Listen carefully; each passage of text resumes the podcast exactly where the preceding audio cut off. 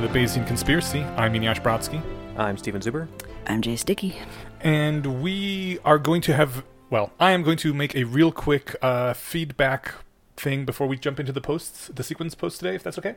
Make Go a for it. feedback thing. Okay. Um, apparently, I did not know this, so this is good information. Uh, found out for, on our Discord. Uh, last episode, we were talking about various supplements, and one of the big ones that we like is, um, God, how do you pronounce the whole thing? Nicotinamide ribosine. Yep, riboside. Riboside, thank you. Uh, NR for short, which is just what I always think of it as and call it. Uh, t- turns out that's not uh, shelf stable at room temperature. Um, it degrades like slowly over a month's time. It apparently will lose like 20, 25% uh, potency.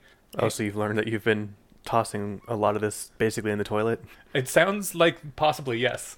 Uh, so as, as a note, keep it probably in the refrigerator if you keep it because that'll that'll be fine. And you know it's not terrible if you only buy a one month supply, but if you bought like a three month supply, then by the time you get to near the end of your third month, it's it's mostly degraded Yeah. apparently. That's annoying. I know If that you- like dry pills that like you know you get a bottle of uh, um, Tylenol or I don't know aceto or um, hydrocodone or like all the ones that are dry packed pills, like Mhm. not the liquid gels, not uh, the ones with the capsules on them or whatever. Mm-hmm. They always say like say they expire in two years. They're good, like ninety eight percent for like fifteen years. As long later. as you keep it dry. Yeah. yeah. Yeah. And they usually, I don't know, they package in those uh, little silica gel or uh, there's oh, um, crap. One of the brands of pills that I got recently had like a actual little like dehydrator mechanism in there, and that Hmm. was cool because it was uh like krill oil and those like get they kind of turn into jelly over time. Hmm. I, As I, they I, more and more humidity. I like stopped taking uh even though like you know doctors still recommend fish oil but like yeah that's another thing about like the shelf stability thing where fish oil can go rancid and apparently a lot of the fish oil capsules you buy Yeah. are rancid I can Uh, confirm I buy 180 at a time, and that means I buy it once or well you twice. can buy it every- rancid because it might have been sitting on the shelf in the store or in stock somewhere Yeah, that could be it too. Whatever it is, when it arrives, because it's been 100 degrees out in the shipping truck that it arrived in, Yeah. you open it, and it just hits you in the face like you Oh. know fish smell, and so like then some of them are like melted to the bottom. Oh so my I end up usually putting them in the freezer and then shaking them apart when I get them. I mean, if they cost more than eight bucks for 150, then you know I wouldn't bother wasting so money I've just on been it. but eating fish or but like That's the smart way to probably consume fish parts. Yeah. But uh I don't know Yeah, apparently, um, the neutro- neutro- nootropics depot. God, Uh, my I, I like to just, I. I just say nootropics, but like apparently the pro- correct pronunciation is nootropics. Like you gotta like it's pr- pronounce both O's, and that just You nobody take your no nobody does tropics and your that. gifs and get out of here. Yeah, Oh wait, gifs. GIFs. Fuck. Fuck GIFs. Yeah, I did Uh, it wrong. But the the place that we linked, Nootropics Depot, uh, does keep them refrigerated in their warehouse. Uh, from what I heard, anyway, I didn't look into it personally. Uh, so But yeah, and they test all their stuff too. Like that's just so just keep it refrigerated once you get it at home. I And feel it really shouldn't degrade much, if at all, on the sh- shipping trip over. yeah. There's like uh, you guys you, you did an episode before on nootropics, right? Bef- We did. was was I on that? I don't think I was on the podcast yet. It was I think enough that was years ago that it's completely faded from my memory. Maybe do another one at some point. period, Uh, after Katrina left, but before you joined. Okay. Could be. Yeah, we had like a nine, ten month period like that. That I remember the period. I couldn't tell you one episode we did during that time. I believe Nootropics was one of them. Fair enough. Uh, yeah. I Oh, we had Would like uh, to do Taryn, another one at some on for point. that one, or somebody. We had a guest on for that one. I think you had a guest on. Well, I know we had a guest. And on. I think it was biohacking, not s- not nootropics, but uh, like as the topic. But you talked a lot about nootropics. Okay. I think it was like under the umbrella of biohacking. Oh, though. if it was biohacking, then it was that guy from Russia that we had. Uh, Oh yeah, he was on the live episode too, right? maybe. Or was it a different? guy I don't know. Russia? I remember that we had a guy from Russia do an episode with Yeah, us, There's only two, right? and he was talking about uh, There's only two dudes in all of Russia. and it was Lucky dudes. he was talking about how he had been taking like 100 or 200 milligrams of modafinil every day for the last several years, and it was doing great and that sort of stuff. Okay. That rings a bell. Okay. So first of all, I feel like I I, want to think that was re-listen to that now. But he turns not Russian. It, we talked to a Russian guy about mo- about modafinil at some point. Okay. if, Sorry- if you know sorry, or are this I Russian suck. guy, let us know in the comments. I don't I don't know what my issue is. It's you know eh, for posterity, if anyone's listening to this, you know years down the road, and COVID's not or COVID has been over at that by that point. Everyone's brain is mush at this point in My brain 2020. is so mush. If we're recording near the end of I need some nootropics. end of November, Mhm. and I was just thinking about that this morning. Like, I thought it was October still, even though Thanksgiving just happened, and It's almost yeah. It's gonna be December in like or day, like what two days? Two Three days. it's been Dang. such a fucking waste of a year. Like, I mean, I I've done know. stuff, but it's just like the whole year has just been like this weird haze. I know, Yeah, write it off. but like at least it's been like I, I don't know if this is comforting, but like I kind of keep thinking, well, at least it's been a shit year for everyone. So like we're all kind of we're all kind of right here, Yeah. depression land. Uh, oh, what were we talking about? We were talking about these like sequences. weren't we? Yes, we should get into them so that we can get on to the main topic. So, our sequences for today are uh, the first one is the lens that sees its flaws, which is an old favorite of mine, and uh, I confess that I missed reading these this week. So, who would like to start? I'll But start you, us off. You have read them before, though. I have, yes. Yeah, and this one is that I mean it's two minutes. It says it's a two minute read at the top. I would like just to read the whole thing because this is one of the ones where, you know, I think your phrasing at some point was uh, Eliezer has like a great word count to information ratio, Mm. and this is one of those that just comes through super heavy. There's so much to think about in a two minute read, and uh, this is one of my most memorable and favorite ones. The overall, uh, if I had to summarize it in a couple of sentences, and then we'll get into the more in depth bit, is that like the human brain is capable of analyzing itself in a way that other brains on Earth aren't. Yeah. Like mice, and that's the example he uses, are aware. Uh, like their world consists of like cheese and cats and holes and, and mouse traps, but it doesn't consist of having mouse eyes and mouse brains, right? Yeah. That's not part of what you need to be a mouse. yeah. Um, that line is mice see, but they don't know they have visual cortexes, so they can't correct for optical illusions. there you go. I kind of wanted to like call out the fact that like man, like take it easy on mice. Mice have contributed so much to science. I mean, this isn't putting them down. This is just if they were No, I know, I'm self-reflective, just- it would be kind of a, a ethical nightmare. It's just Yeah. a thing that jumped into my head where I was like, man, like give mice a break. Yeah.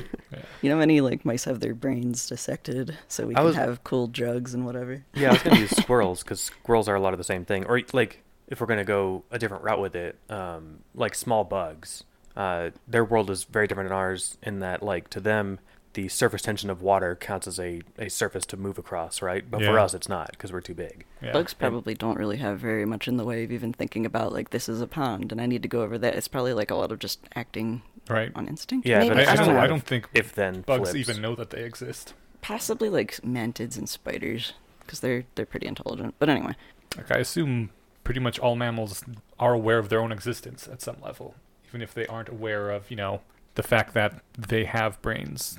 I kind of picture it as just like an impulse to keep doing things if you're a fly. Yeah. Like, it's not even so much that like I want to have kids. It's it's not, of course not that complicated, Mm, but it's more just like it's not even like a thought of like reproduce. It's probably just a thought of like do this thing, yeah. and I see a this, stimulus. do that. Now here's the Yeah. the response that it triggers.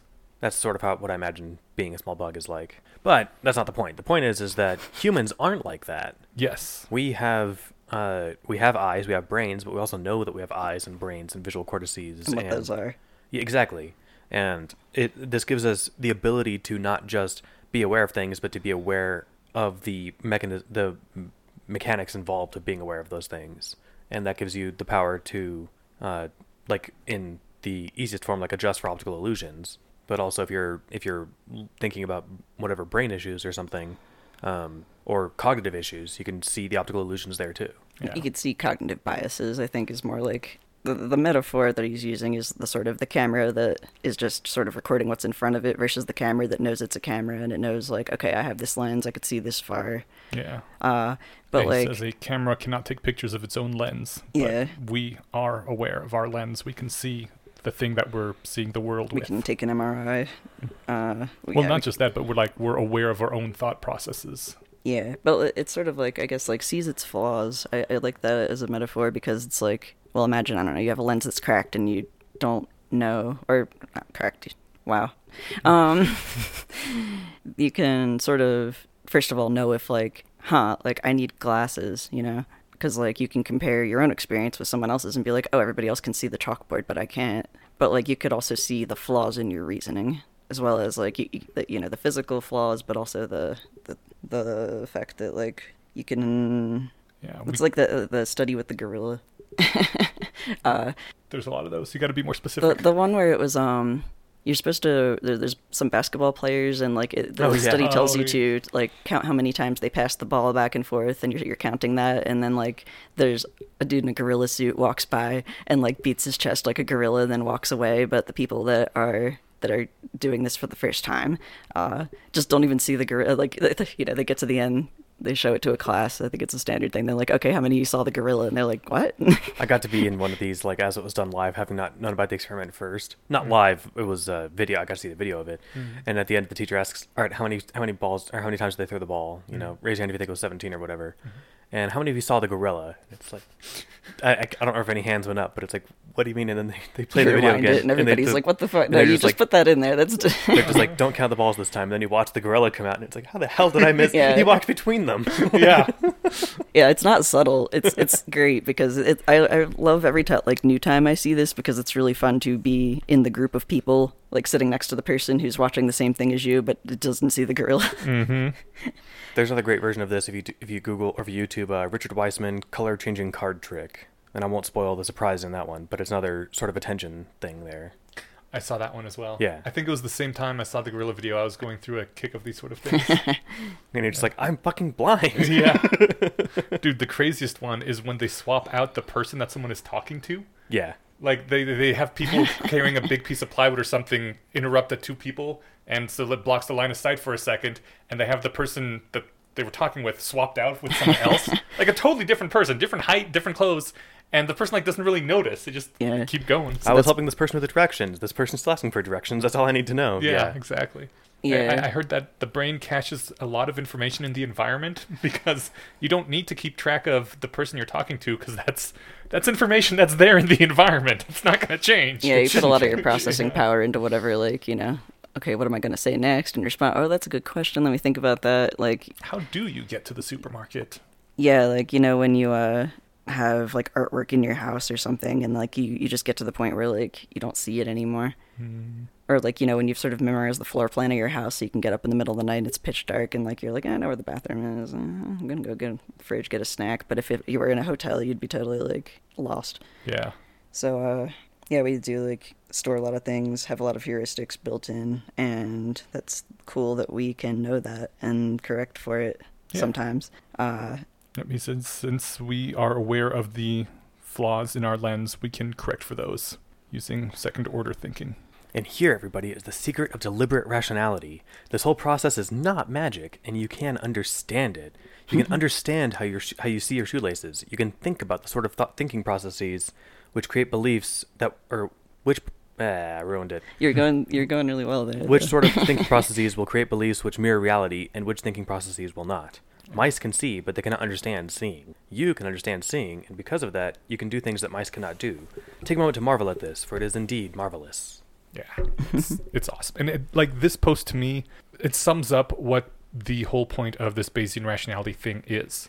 It's to be able to not only see your own flaws but correct them as well. And that is, I mean, the name of the site is less wrong, right? That's that's kind of the whole point. This is like the post I would point people to to explain what we're trying to do if I could. This is the point. This is the post that I have pointed people to to explain what we're doing. Oh, cool. And like the main thing that's you know because every everyone and their friend has a you know self help thing that they've heard about, right? Or like this will make your life better in five easy steps, and all of them are like you know just trust this process, or you know some of them have whatever empirical stuff behind it, but like very little of it is, and you can understand everything along the way if you put in the homework. And it's not like we don't charge you for the homework, right? This isn't a you know you get to level six by giving us sixteen thousand dollars. this is a um, an understandable process that people can actually do. Um, it's great. Yeah. Yeah, and then um, there was this bit about where he says, "One time I went to EF Nets uh, hashtag philosophy chat room to ask, do you believe a nuclear war will occur in the next twenty years? If no, why not?" One person answered and said he didn't expect a nuclear war for a hundred years because all the players involved in decisions regarding nuclear war are not interested right now. Hmm. But why extend that for a hundred years? Pure hope. Reflecting on the whole thought process, we can see why the thought of nuclear war makes the person unhappy, and we can see how his brain therefore rejects the belief. But if you imagine a billion worlds, Everett branches or Tegmark duplicates, this thought process will not systematically correlate optimists to branches in which no nuclear war occurs. To ask which beliefs make you happy is to turn inward, not outward. It tells you something about yourself, but it's not evidence entangled with the environment. And the the last couple of uh, sequences we did had to talk about this idea of entanglement with reality. I like I like that a lot. Um, I have nothing against happiness, but it should follow from your picture of the world rather than tampering with the mental paintbrushes. And so that's another example of like not just you know sort of seeing the flaws in terms of the, these physical things, but also you can see like where your thought processes can be altered by things like emotions about the thing. I mean, if everybody had the mental process of, oh man, nuclear war sure is scary to think about. So let's not do that. So we're, we're probably not going to have another nuclear war for a long time. That like you know you want to be able to. Uh, that's another like point in favor of truth seeking and rationality, in my opinion. I've always been. I don't know. I remember like there was I was in like a philosophy class or it was a, a literature class in college, and I remember it, there's this thing that came up about I think it was it was like vaguely related to the book we were reading, but the teacher started talking about like my my religious grandmother. You know, I'm not gonna like go to her deathbed and like tell her that I'm an atheist because like that would you know what would the point of that be? And I'm just like, That's why you got to tell her now. I was kind of like, but like I, I I feel like I value the truth, and I had to like I, don't know like, like explain to the class then because we started having this debate about that like well why would you you know disillusion people from their beliefs if it makes them happy and I was like Mhm. well like but like what if what if you need to know the truth so you can like fix something you know like the delusion about oh like it's a better example I think Stephen the thing you've talked about before about suspecting you have cancer and then being like that sucks to think about I'm just gonna be like nah I don't I don't think that There's Or, like- actually a good example of this. Uh, my wife and I got, or we went and donated blood last week, and uh, she was sick like a month ago, or more. I have no idea. Time is fuzzy now. Sometime I think in October for like a couple of days. And because she works around people in the medical industry that have COVID all the time, it was a very reasonable guess that that's what it was, even though presented like non-typically.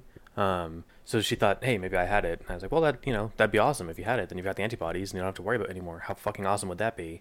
Um, and so like we could have just operated under that nice, happy thought, right? Mhm. Um, instead, what you can do when you donate blood in today's day and age is you can ask them, or you can go to the whatever web portal when they upload your results, give you your blood type, which, which you also didn't know. We have the same blood type, which is cool. Oh. Um, but she also doesn't have COVID antibodies. Ah. And so, like, that sucks. And yet, that we're already living in a world where she didn't have them. Now we just know that, and we're actually better off, right? Yeah. yeah Um, so it's it is uh, it's a bummer to be disenfranchised if there's something you can do about it. You know, if you're going to go for the hyper constrained deathbed thing, where they've got 30 minutes left, are you going to try and talk them out of their religion? I probably wouldn't waste my breath now I would that. have also agreed with that, but at the time that was when I was like, Me too. I went through the in the new atheism. I went through the exact same Like- phase. Yeah, I, I moved I moved away from that when realizing that yeah, okay, if we're going to paint it that constrained, sure. If they've got five years left and getting getting them, you know, persuading them to sign up for Cryonics is a real option, I would actually think it worthwhile. If they're like, no, no I'm going to go to heaven, it'll be fine. It's like, yeah, but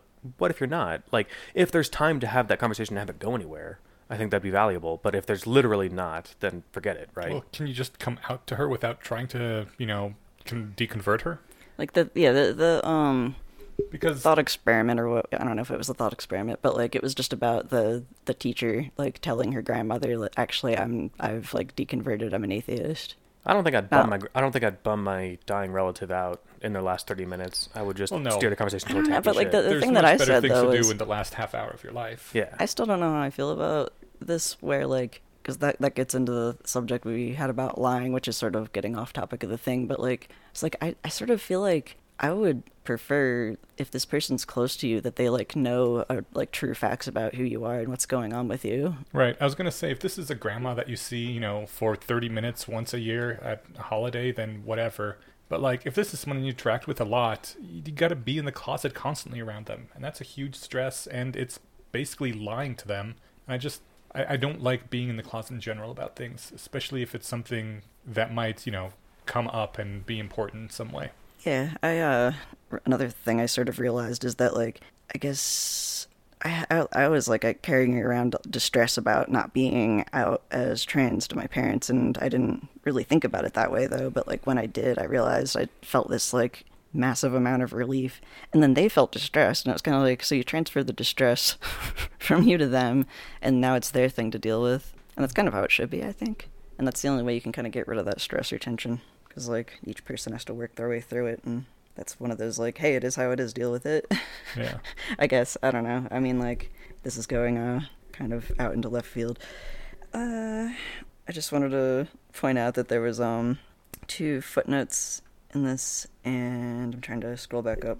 Okay, the one that was after uh he's talking about yeah, imagine a billion worlds. Uh, Everett branches, Tegmark duplicates. This thought process won't systematically correlate optimists to branches in which no nuclear war occurs. There's a, a footnote if you scroll down to the bottom. Some clever fellow's bound to say, ah, but since I have hope, I'll work a little harder at my job, pump up the global economy, and thus help to prevent countries from sliding into the angry and hopeless state where nuclear war is a possibility. so the two events are related after all. At this point, we have to drag in Bayes' theorem and measure the relationship quantitatively. Your optimistic nature cannot have that large of an effect on the world. it cannot, of itself, decrease the probability of nuclear war by 20%, or however much your optimistic nature shifted your beliefs. Shifting your beliefs by a large amount due to an event that only slightly increases your chances of being right will still mess up your mapping. Which I think takes us nicely into the next post. Yeah. Yep. I, it, what's fun about it, and this will kind of lead us into the next post, is I remember a few months ago I was talking with somebody who kind of denied that it was possible to have like a Bayesian prior that wasn't given to you as like a six-sided die. Your odds of getting one are one in six. Like, if it was anything more complicated than that, they're like, you're just making it up, and it doesn't mean anything. And yet, like, yes, you're making it up, and yet, just take the example of nuclear war. I don't know what the odds of nuclear war are in the next 20 years. I don't even have a guess. Mm-hmm. And yet, there are things that could make my estimate of it go up, mm-hmm. right? I mean, we've got a month left of Trump. If he starts talking about how big his red button is again, like he did when he first got into office, Yeah. and uh, I don't know, do you think- metaphorically waving his dick around, I don't know what my odds are, but my odds would go up, right? Do you think your odds are gone up or down now that the uh, Israelis, allegedly the Israelis, uh, assassinated that Iranian nuclear scientist guy? Because, like, on the one hand, it's going to be harder for Iran to get nukes, but on the other hand, this could lead to war, which could possibly spiral into more things, you know, more powers getting drawn into conflict, which could lead to nucle- nukes being exchanged. I would ask the uh, wisdom of crowds. Is anybody betting on this on one of the big uh, prediction market? Who's betting on there being a nuclear war in the next 20 years? Like, what do you, what do you expect to make money on that? I think that's one of those like you win. You get to say, I was right, don't- and then you get incinerated. yeah, I don't even know if I would trust the wisdom of crowds on that. I would be more interested in people who know a lot about the uh, Well, apparently- Middle East political situation. yeah. and I don't, so- No, there's there's the whole thing where people um can outperform experts after a certain critical mass is reached. did we talk about that in this show? Because I feel like we did. Probably that's Or maybe we talked about it in Discord at one of some those point. key. Yeah, uh, I believe things. we may have done it during our episode on Met- Metaculus. Is that the name of the website? Oh, the, uh, yeah. I thought this was a while ago. I thought this was recently because uh, there was just a few months ago an episode of Skeptoid about wisdom of crowds. Okay. Sorry for anyone who's curious to that, which is a lot of fun, and it's 12 minutes. I mean, I like I like the betting markets because the people who think they have more information will bet more money, so they will be given more weight. And also, the people who are really wrong with their estimates eventually go broke and leave the Yep. markets. But if it was just like everybody betting, I, I kind of feel the noise. I know the the idea is that the noise is random in all directions, so cancels itself out. But I'm not sure how how likely that actually is in practice. I think there is systematic bias to some things. Totally. As far as this goes, I have no idea. I don't know anything about the politics over there to the to the granular level to know whether or not this will likely increase the increase the chance of war. My naive guess is that the less people who know how to make nukes, the less likely nuclear war is. Okay. Um, but that's probably too simplistic because you know they could be pissed off enough to steal or buy a nuke. Right. Um, that said, I I don't know. I'm not losing sleep over it. So also, I didn't hear about it, so maybe that's why I'm not losing sleep over it. But oh, okay. Yeah, it just Oh. happened yesterday. oh, I think it was yesterday. Could have been the day before. something else happened yesterday that I heard about again today. Oh, Governor Polis has uh, COVID. All right. Eh, sorry. it's a bummer, and it's it's it's one of those things like uh, uh, the mayor of Denver. Uh, Freaking flying out yeah. to celebrate Thanksgiving. That really, really irritates me. You're supposed to, as as a leader, like set an example and show Well, that you're willing to make sacrifices he as was- the leader as well. He was the one telling everybody stay home for Thanksgiving. Yeah, yeah. And then he flies out. I'm like, Later, fuck you, fuckers." dude. It doesn't apply to me. Really hope he gets COVID. So there's like I was talking with this with some people last week about uh, like not getting your haircut as like kind of a signal of I'm very pro science and liberal and and uh, care about COVID and stuff. Okay. And it definitely is a signal of that. Assuming you were getting haircuts before, right? Right. Um, like, but it's, it's not to say it's merely a signal. Like everything. That's the thing is, you know, if you say, "Oh, that's signaling," people assume that you just mean like that's just a signal. But like I was thinking, and I didn't put it this way to the people I was talking with because I was time constrained and I didn't think of it this way. But like, there's no way that like, uh, um, what's his name, Seth Meyer or Stephen Colbert can't safely get a haircut right now, right? yeah. I mean, it's that we're we're most of a year into this, and I'm pretty sure if they wanted to, they could carefully get a haircut. Oh, have they been growing their hair up? Yeah, Oh, okay. and so because it's a nice it's a nice uh, signal of like I'm taking it very careful, and like that said, that's good. We need those people. Um, it just like uh, that's just, I don't know why that came to my mind because we're oh we were talking about Governor Polis and stuff. Yeah. Um, anyway, updating on priors is kind of the next information or the next uh, post here, and so Yeah. how much evidence does it take? And it runs through a it, the, chief example it uses is a lottery example where the odds of winning are watch me fuck this up one in 131,115,985 hey i did it um, so i'm not going to say that every time because i think that number is used maybe 15 times in this post Why? Um, Because you said in the podcast they read it out the entire in its entirety every time. Yeah Just just say the big number when it comes out. I mean, I would I would probably read it out the first time, but after that, you could just Yeah, then shorten you it to one in 131 million. Or, uh, well, one but that's in not the big but, number. but the math gets much more probability. granular than that Uh. so yeah in any case uh, the the the gist is like um how so if i buy a ticket what are the odds of me winning it's one in 100 something million right uh but so how much information would i need to know that i've got a winning ticket here and so it it, it gives I, I, I don't know this is one of the ones where i wouldn't praise it for like Brevity. word count to uh, information delivery um, it, it makes a, it makes an important point though. It just does it in a way that I think because Yudkowsky is a mathematician that he really appreciates that I. He's uh, showing his work in this one, which uh, right. I think there's a like nice ratio, I guess, in the sequences of. Well, yeah, most most of them I think do tend towards the like um layperson friendly, brief, uh, intuitive uh format. There's a few where he does start throwing math at you. I think those are good to have in there too, because it's you know the, whole like uh, here like here's here's the thing I'm trying to say, and then here's the proof. I guess. Right, and th- that's valuable to have. So it's not just all you know air, right? But I like it. It kind of sums it up at the end here. It says, in general, the rules for weighing how much evi- evidence it takes follow a similar pattern. The larger the space of possibilities in which the hypothesis lies, or th- or the more unlikely the hypothesis seems a priori compared to its neighbors, the more confident you wish to be, or the more confident you wish to be, the more evidence you need. Um, and like simplistically, big claims require lots of evidence. Mm-hmm. or Um, uh, to win the lottery, you need evidence selective enough to visibly favor one combination over the big number alternatives. Right.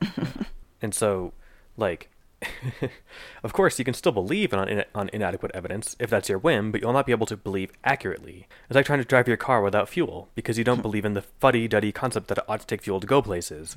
Wouldn't it be so much more fun and so much less expensive if we just decided to repeal the law that cars needed fuel? Well, you can try. You can even shut your eyes and pretend the car is moving. But to really arrive at accurate beliefs reg- requires evidence fuel, and the further you want to go, the more fuel you need. Yeah, That's my kind of analogy. Yeah. I uh, was always more a fan of the one where it's like I don't know people that talk about sort of having what is that word like post post postmodern people that are just like well you know we can't really know anything. Oh my god. I I'm like okay people. um I mean like Are you thinking, thinking um, postmodernism in general, or or solipsism specifically? um I'm not exactly sure the what the distinction. Solipsism is the uh, belief that actually you cannot prove anything except for the fact that you are conscious. Like literally everything else could be a dream, or you could be in Oh. the Matrix. There might not be other people. Everyone else may be zombies that say that they, you know, have thoughts, but they don't really. It's like solipsism is just the complete denial of reality, and I I just refuse to have conversations with people like that because there's there's literally nothing you can say to someone like that. Yeah, well, I was gonna say you could go jump off a cliff, and I, th- I I guarantee that gravity will do its thing every time. I mean, they will certainly think that they have fallen and broken their legs and or died, but uh, the point being that people who like you know the, you're still you're still anyway. walking around like making choices based on evidence yeah, because like that's yeah, that's the thing that really annoys me about them. that's how life works. It's like you don't you don't go to the store just by closing your eyes and wishing. You take the route that you took, you know, similar to the one you took last time or whatever. You have to make a detour, but the point is, you know where the store is, you know where your house is. Mm-hmm. You take turns in such a way that will reliably get you there. You don't just like, you know, roll a die at, or you know, flip a coin at every, every at every intersection because it doesn't matter which way you go. Yeah. Like their their entire lives operate on logic and consistency of, of reality. And then for certain things, usually religious exceptions, they pretend like oh no, I don't actually run that way. It's like you definitely definitely do. Yeah. But like you only get to be like woo woo about the things that you can't prove with evidence. Right. Like that I kind of like that uh uh they're getting off topic again, but I was just gonna like talk about how the the world that like religion gets to encompass is shrinking like more and more Mm-hmm. the more that we uh learn via science. Yeah. Um anyway, so was there more about was there more in here? I think that was basically it. You definitely need It's um, very evidence fuel to uh, arrive at accurate beliefs. Yeah. Uh, I guess it's not this one too, but I was scrolling to the bottom to see. I remember there was when I was like first, I had um gotten into met- methods of rationality, and then I started reading the sequences, just like the the ones that sort of linked to it or correlated. But I remember one. It apparently wasn't this post, but like they were talking about uh, Bayesian probability and making predictions based on it. And somebody in the comments or like someone that Eliezer knew is like, "Well, where are you getting your priors?" And he's like, "Well, they sell them at Kmart." Or something like that. Just remember that, like, for some reason, that cracked me up and stuck in my head, like, for a while. And I don't know where I read that. All right. Uh, Anyway. are we done with the the sequences then? Yes, So, I was just yeah. trying to find. Uh, you mentioned something about the sh- the shrinking scope of what like people get from their religion slash Bible. There was a thread yesterday on Ask Reddit. What is your favorite sex scene in the Bible? and oh, God. uh, someone I just liked how like they they get into describing what this was, and someone just put like in that kind of uh, I think they call it um, sponge casing where it goes up and down Okay. and it's like Judeo-Christian values, and it's uh, and it sounds like it's being mean, but it was talking about uh, well, it's it's a it was the top response on that thread, and you're welcome to Google it. But uh, well, all right. What was your favorite sex scene in the Bible? That one where the two sisters get their dad drunk. Their mother is still salty about it. Oh, I Did just got the. Because it's Lot's wife. Yeah. God damn it. I like I like those things. The, the the like the bad movie summaries are the same kind of thing where yeah, it subverts the way you remember the story, but uh, it's accurate. Yeah, there was that one. What was Lo- Lord of the Rings? Like two short people go throw a piece of jewelry into it, like into a volcano or something. I liked uh, my favorite one was the the I think this may have been the first one that kicked it off, the Wizard of Oz one. Um, a girl arrives in a strange land, kills the first person she sees, then teams up with three strangers to kill again. Uh, there, there was this, like, similar thing where it was the explain your job badly challenge. yeah. Uh, I'm trying to look for some examples.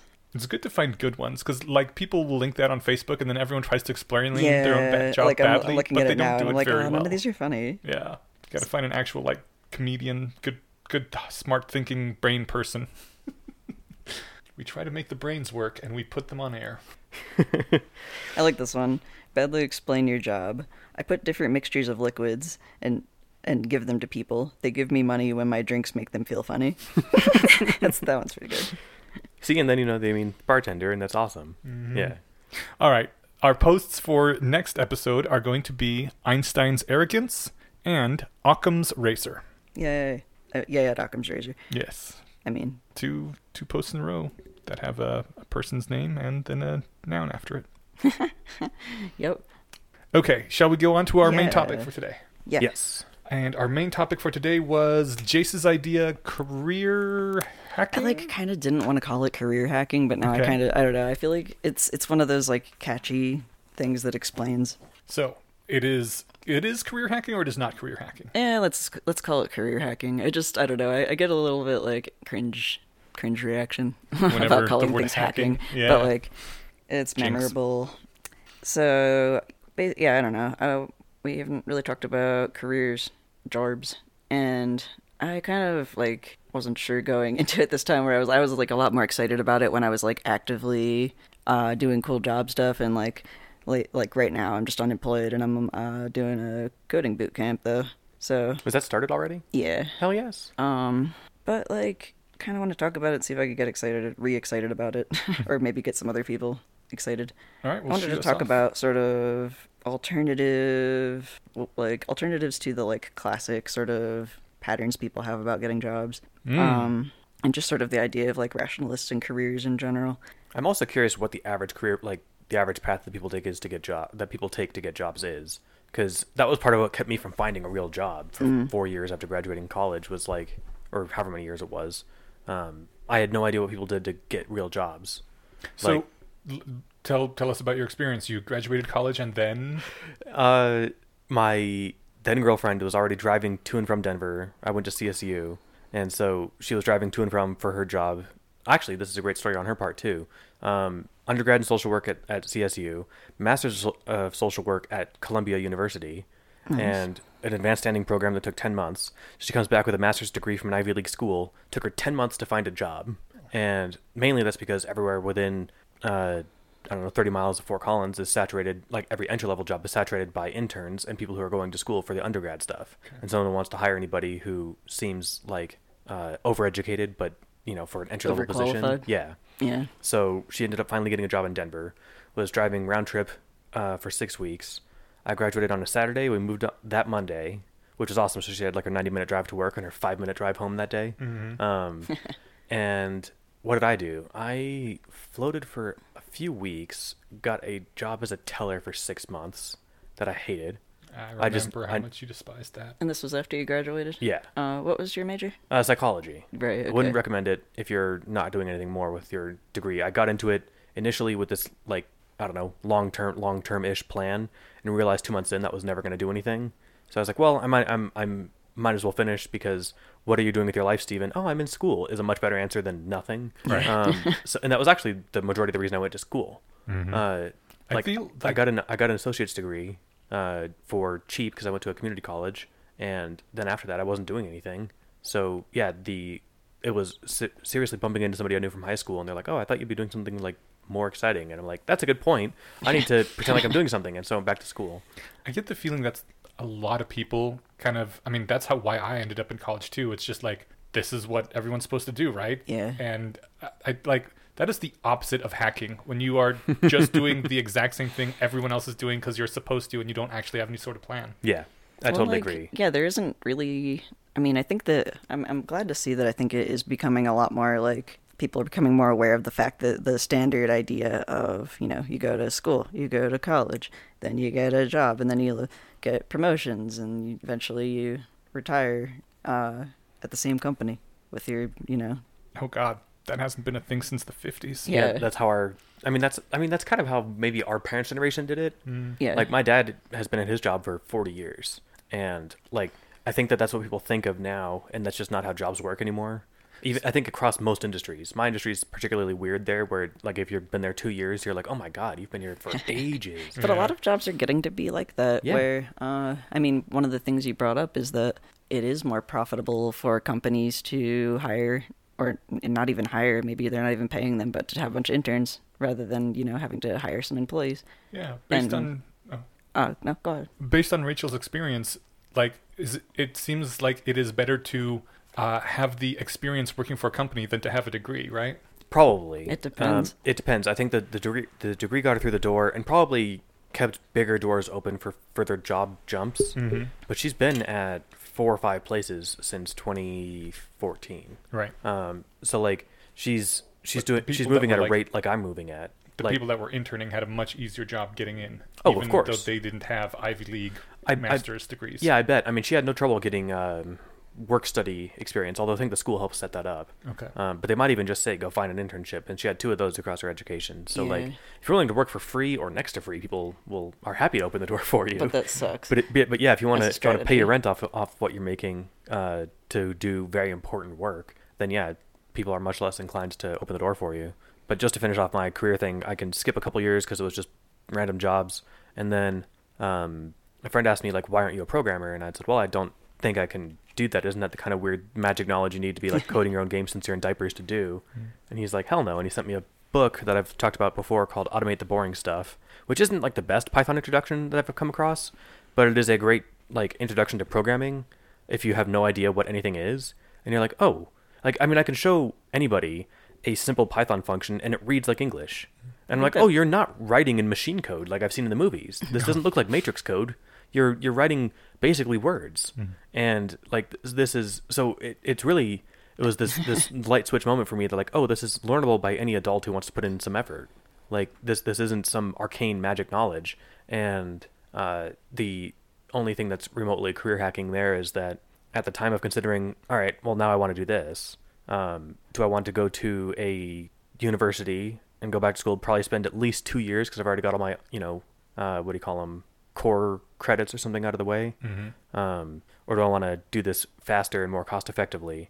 And uh, I mean, when you put it that way, the answer was obvious. So I did a boot camp instead.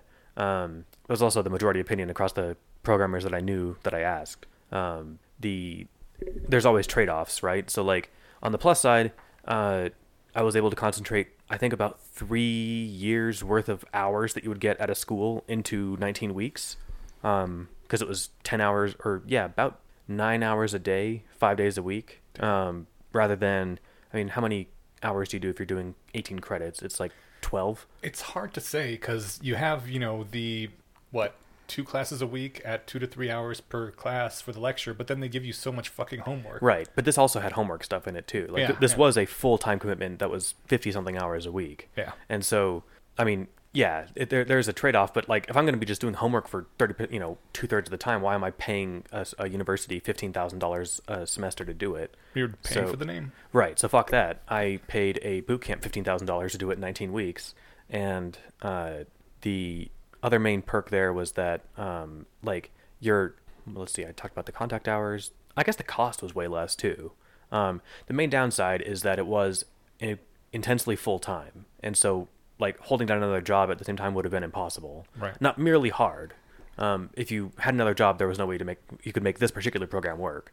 There are tons of boot camps that are part time. Um, you but need enough money to live for 19 weeks on your savings, or have like parents or someone be able to house and feed you for that time. Yeah, I borrowed money, and uh, the other thing with that is, I mean, a lot of them will do lending and stuff too. So I mean, it it I mean, taking out a loan would be a drag, and it's scary. But the cool thing is that at the end of it, you know, for me, I was able camps to. are cheaper than like a college degree, though. Yeah, you're taking out a loan for a college degree too. That's true, and lo- but I think the like the loan, the track to getting a loan there is more intuitive for people because mm. that that road is laid out with giant signs over it to Yeah. so everyone can find it. Please take a take out a loan with us. It's so weird that the student loan feels different from just a regular loan that you would get for a boot camp.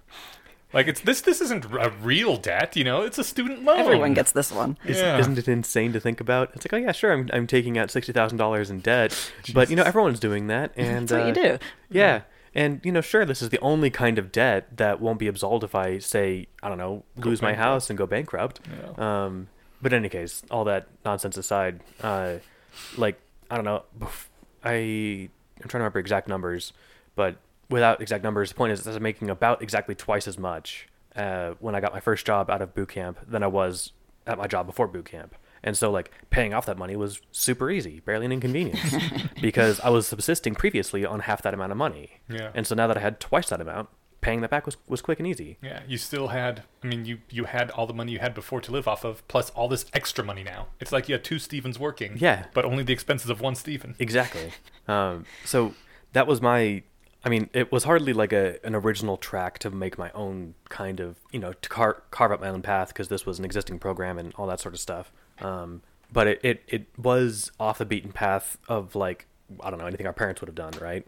Um, and I think that this is going to be more and more the way of the future, especially when I learned that Jace did one for um, Oh, clinical research. clinical research. I, I knew it was I was going to say uh, clinic or like I don't know medical data or something. I knew I had it wrong. Um, mean, The fact that there's boot camps for clinical research tell me that there's probably these things for all kinds of careers. I mean, I think that you, There aren't actually like. Well, there will be I in ten years. I I'll would, I would be really now. happy if there were. Um, I bet in ten years there'll be these things for everything, just because. it feels like- like, the university system is kind of breaking down. Yeah, because why would I pay sixty thousand dollars to learn how to work on cars if I have to also spend uh, thirty thousand dollars reading a bunch of books I don't want to read? And uh, I don't know. I'm trying to think of the other pointless classes I took. Um, I don't know. All this random bullshit, right? Why do I need to take three English classes if I'm going to be working on cars? Why can't I just go somewhere and learn how to work on cars? Like that's what I want to do. um, and uh, if you go like get a job as a mechanic, a lot of places have uh, entry level jobs with paid training. See, Yeah. so I mean, I think that that sort of option will open up for lots of career paths. I mean, I think that they do things like this. Uh, I mean, I think trades are already kind of maybe in that uh, Yeah, trades the are, domain. are more like that, but they're also kind of opaque in the sense that like I remember when I was a kid, I kind of occasionally would think about, oh, maybe like what do you what do you do to get into trades? Do you go to uh like technical school? Uh, do you have to know somebody? like, dude, how do you become an apprentice? I, I had no idea. I was like, it would have been, you know, I, I've always sort of I think been attracted to the to some of the craft someone. skills, but yeah, like I, you know, um, it's because I was assigned female. My dad didn't want to take me on as a carpentry apprentice. Really? What a douchebag. It was kind of douchey. I don't know. It's, I I have issues about that. I mm. keep thinking about going into carpentry just to like piss him off, or not piss him off, to get back at him or something. I don't know. It's Yeah. it's like the, a sort of a petty thing because there's this big billboard by my right by my apartment that I pass all the time. That's like home builders school. Like oh, it was. And I, I think it was one of those like paid training. Like come come learn to become a to build homes with our company. And I just like keep looking at it and I'm like, no, not yet.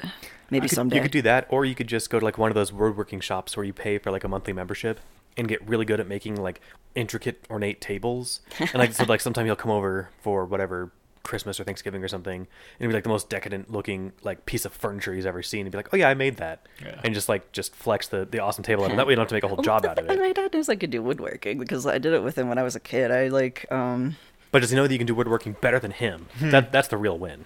Well, that's also that's also more of creating art than it is, you know, regular carpentry labor. yeah, but Yeah. if you eat off of it, you've also made something. Yeah, yeah. uh, yeah. So I don't know if we all want to just go down the line and tell our career histories. I- Eneasz? sure. Uh, well, uh, you started this, so you go now. Okay. Um, I feel like Eneasz's would be shorter. I if I if I might just make a motion to guide this a little bit, I think you should go Eneasz, and then Yeah. Jace, you can go because then you're going to jump off into all the cool ways to do stuff, Oh, yeah, that's true. and that way we won't have to ping pong. Plus, I think yours will be very short. Yeah. Okay. um, yeah, like, so I'm not even sure how applicable mine is anymore since I entered the job market in the year 2000. oh my gosh. Yeah, I know. Um, Oh wait, I did too because I started working at 14. Wait, you started working at 20? Well, uh, I guess it You, was you, you, you, you, you entered your career at 20. You were working probably before that. Oh Or yeah, well yes, stuff, I've yeah. been working okay. for many years, but that was when I dropped out of college and actually needed to get a job to pay for my own rent. Yeah, I, I don't count anything like anything before you have to pay for your own shelter and food doesn't really count yet, in my opinion. Huh. I delivered I pizzas part time through college and paid for my shelter and food through that on like three days a week. It was great Okay, because I lived in the second cheapest apartment complex in the t- in the city. So nice. and it showed. wasn't couldn't have been like that bad though if you were willing to live there in, in terms of like crime and shit. I mean, yeah, it was it was livable. Okay. Yeah, that's why I chose the second cheapest one. okay. Like if I think about the cheapest place in Denver, I'm like I would probably get stabbed there, and I don't know if I want to live there. I think I'm in Yeah. one of the cheapest places in Denver. You're not gonna get stabbed there though. It's like all Vietnamese. Oh, okay. What's your rent, if you don't mind? Um, it's like you know what? I'll I'll tell you after because Okay. I, I it's terrible. I have to I would have to look it up. Okay. but yeah, I think there's just a drastic change in how you understand the world once you're responsible for your own continued survival. But no, um, I yeah joined the workforce just a little bit before I turned 20, and uh, I like I said I dropped out of college, What were you uh studying?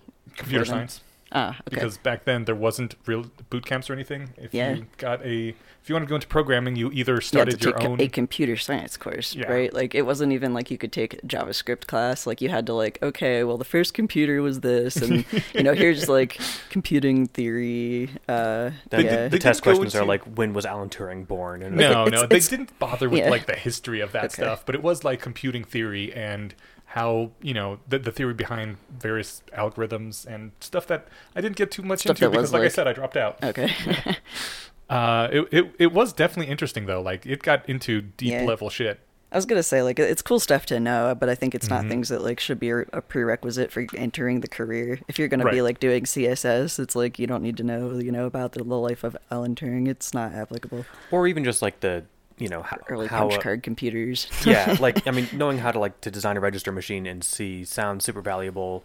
Well, like for- literally, one of my classes was about the various uh, search algorithms and the theory behind which ones were more effective for what kind of searches and why. Yeah, Okay, yeah, so that's like more applicable to your actual It's- life as a if you're going to be a programmer. Almost. Today, you would just Google, like, hey, this is the kind of data I'm looking to try and grab. Right, right. And, and you would find the optimal solution on your second click on Stack Overflow. Yeah. And so, like, And this was like, if you want to sort your database, uh, here's your various options, and here's the theory behind why you want to use these options for larger databases, and yeah. and to, to be clear, that sort of knowledge is what separates like seniors from entry level people. Okay. And and so when you come out of a boot camp, unless your boot camp has like a specific section for that, Mm-hmm. you tend to. That uh, I should have mentioned this if you're curious for computer science. Um, some breakdown I saw years ago showed that boot camp grads came out. They tend to be tended to be stronger in like their ability to build applications right away, um, like to sit down at their desk and start coding on day on week one. Mm-hmm. Um, but they're weaker in algorithm design and data structures. So like makes sense. the the sort of stuff that you know like I don't particularly know, even though I should at this point know exactly what's going on under the hood with like our giant Postgres monolith database that we have, because I don't really need to. Um, but if I wanted to optimize it, like we had one of our seniors do this year, I definitely need to know what's going on there. And so he was able to come in and clean up a bunch of shit and, and save us actually many thousands of dollars a month because now we require that much less computing power for it.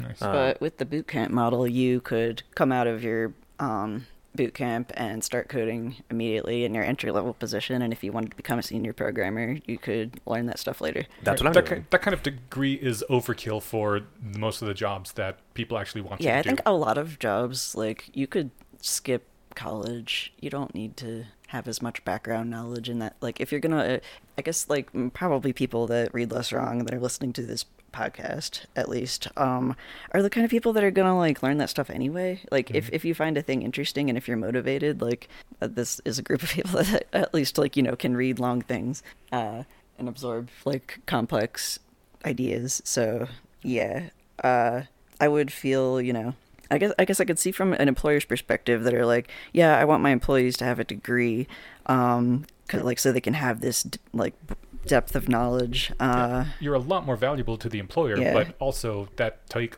takes a lot of time and money, and so you're probably going to want more money as well. Which, uh, you know, that's the point of the boot camps. The employer can hire you for sixty thousand instead of ninety thousand. yeah, it's, it can be beneficial. Um, But yeah, uh, I dropped out and I went to work as a uh, basically just a a kind of a secretary. Really, I would uh, crunch some, not even crunch numbers. I would add up lists of uh, numbers for someone else and put them into a database. I would file call papers. like. Yes, I was a desk clerk. Um, I, I wanted to. I think a know, secretary usually handles communications or, or something.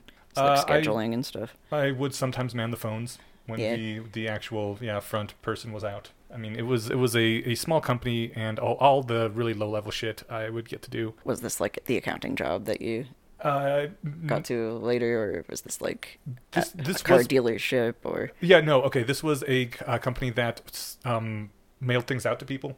It basically, if someone would say like, "Hey, we have these ten thousand people that we want to mail this thing. Can you do it for us?" And we were like, "Sir, yes, sir. We Okay. will put these umbrellas into this weird package and send them to your people for you." Cool. Yeah, it, it was it, the the actual. It was pretty much menial labor on the floor. Um, anyways, uh, I I started out there, and basically I just was bright enough that uh, when other things needed doing, my boss was like, "Hey, can you do this?" And I said, "Sure." And eventually, a guy above me retired, and my boss was. Wait, you learned things on the job? You I didn't have to go to things on the college for them? No, I got. I mean, I got paid basically shit, like nine Yeah. twenty five an hour. But like what what Steven was saying, I mean, if you you know got your master's in probably wouldn't get your master's in shipping weird objects, but like you wouldn't be able to even get that entry level job. Yeah, no, and that that was the thing. Like, I I knew I met, I got to know the people on my job. They knew me, saw that I was you know enthusiastic and energetic and bright, and I could do stuff. Really, my my main piece of career hacking uh, advice would be whenever anyone asks you if you can do something, you say yes, and then you go and you learn how to do it. Yeah, or like uh I've done the thing of just asking like, "Hey, you know, pretty on top of all my job duties now. Is there are, are there more things that it would be helpful like for me to learn? Yeah. More like can I pick up more skills?" Yeah, that works too. I, I was not that ambitious. I actually, when they offered me the the job of the guy, I was like, let me think about it for a day because that's a bunch more work and responsibility, and I don't know if I want that. But eventually, I was like, yeah, fuck it, why not? And uh, it, you know, from there, I took on some of his duties, which included bookkeeping and accounting stuff. And so my next job Oh, that's was how you got into that. uh huh. Exactly. Went from there. But um, yeah, the it, it really feels to me like being at a place and knowing people that work there is a huge big move. So getting into some place, just getting in the door is is a great idea, even if it's a really low level thing. Uh, pretty much every job that I found, this this would be my other big piece of advice. Uh, pretty much every job I found was from a uh, temp agency or a placement agency I was going to mention that. which uh, w- I was replacing someone who either had been fired or you know Like wasn't Paternal working out. paternity leave or something. Yeah, exactly. And every single time that I was placed somewhere, uh, within the first week I was there, the, my boss was like, "Oh my god, you are so much better than the last person." because oftentimes when you're getting hired from a temp or placement agency, it's because the person behind you sucked really hard, had to be canned, and they need someone on super short notice. They don't have time to go out and interview people. And so, uh, so my piece of advice is take over for someone who sucked at their job, and you will look awesome. I was, And- gonna- I was going to mention temp agencies as a way to go too, because it's it's one of those that's like I think off the beaten path. It was under it was off my radar until I until it wasn't, Mhm. um, and it paid I don't know three bucks more an hour than my previous job, Cool. and it's like it was shit work, but like if all I needed was money, it got What the job done. Job was that, Steven? I worked for four six weeks or something at OtterBox, the phone case company. Mm. They would order all in the uh, the components of the phone case from China, and then you would assemble them in the Ah, order that they came in. And then you put them in the box with a little instruction insert, and it was an assembly line. Yeah. It was terrible. It was like twelve hour shifts. That start, it started at I think it was uh, I think it started at noon, and it usually ran until midnight or two in the morning. Wow. And it was it was like that. I remember it was I think 15 days with no days off, and like you were supposed to be allowed to take days off if you wanted or whatever, and the But overtime was, was like, supposed to be optional, but it was it was discouraged to the point where you just were let go because they would find somebody who would be willing to stick around for those hours. Mhm. But they Oh, brought was in it like one of those cases where it's like, oh, you can take days off, but you have to like ask all your coworkers, could someone cover for me on this day? No, or it was something? it was all fifty. Like they brought in like fifty people at once. Okay. And it was everybody's first thing, and there was you know none of that stuff when you start a regular job where like the first week is like onboarding and here's the HR Yeah. stuff because you didn't get any of that. You just came on and you immediately started working.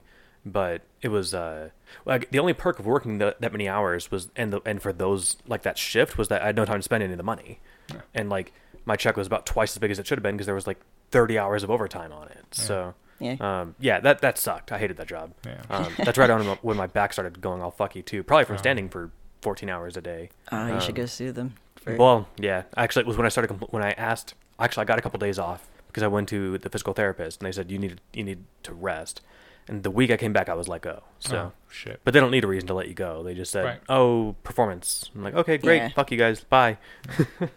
So I guess yeah, like it's really tales. hard. Yeah, it's really hard to shine in those sort of mass production, easily replaceable jobs. Oh yeah, this one wasn't one where you could, where they were where they were staffing for a real job. I don't Yeah. Think this that it was- is though. Well, maybe. uh Sorry, you're you were still talking. Oh no, I, I this one there was nowhere to shine to grow. This wasn't that kind of job. This was a we just got in a gigantic order. You know, we we, we got a, a product order of some tens or hundreds of thousands of these we need to get done by the end of the summer. Yeah. Like so, it wasn't like this was never going to be a job for people.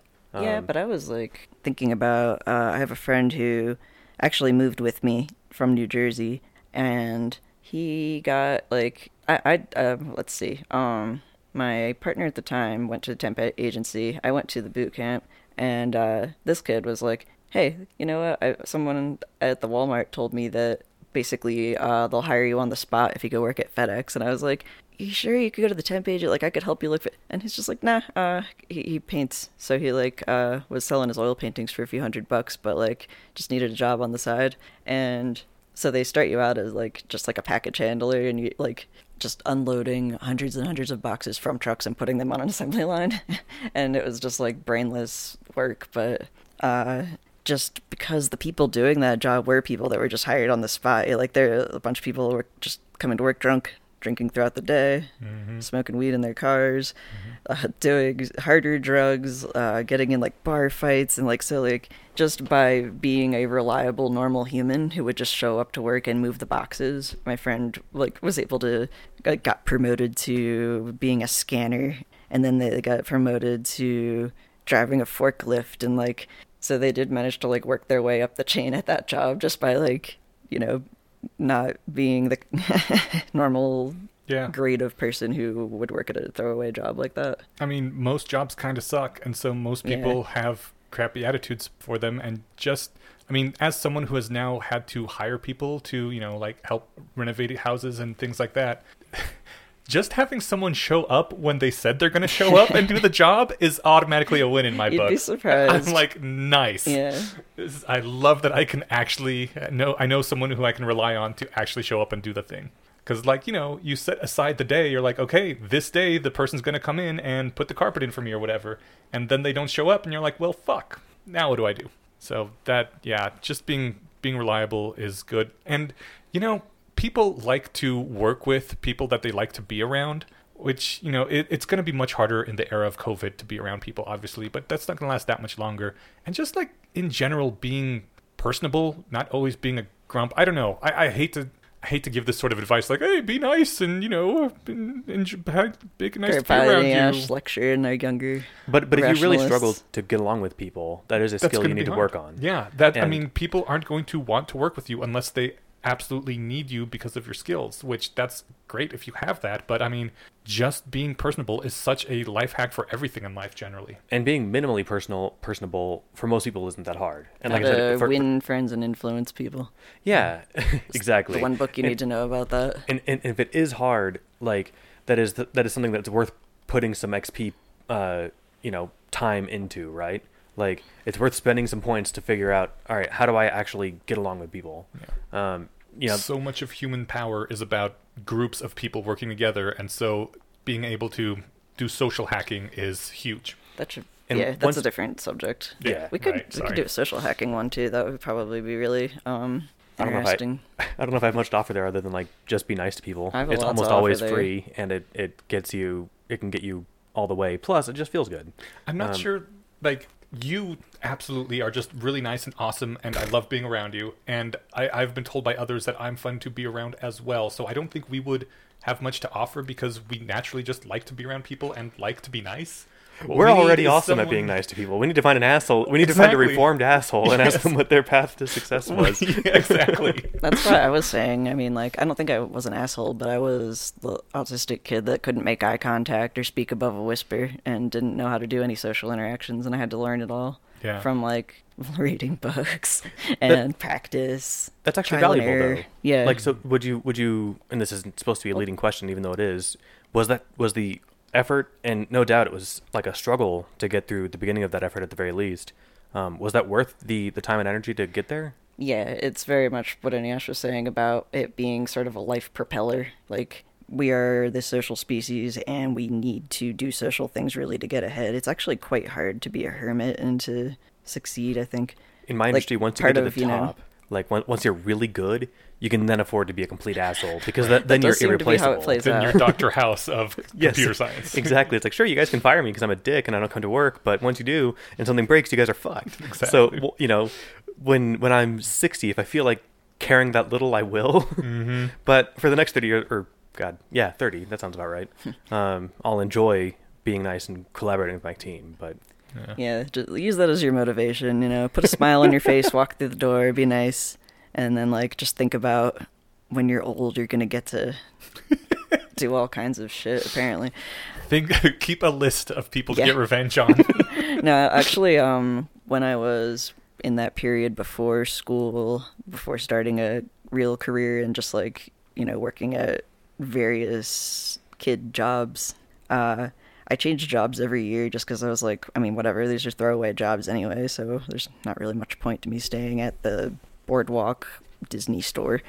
Um, I was like, I'm gonna become a model employee. Like, uh, especially when someone pissed me off, uh, in particular, most of these jobs have some like you know asshole boss or it's a toxic environment. But I was like, I'm gonna become the best fucking person here at selling Disney toys, and then I'm gonna leave.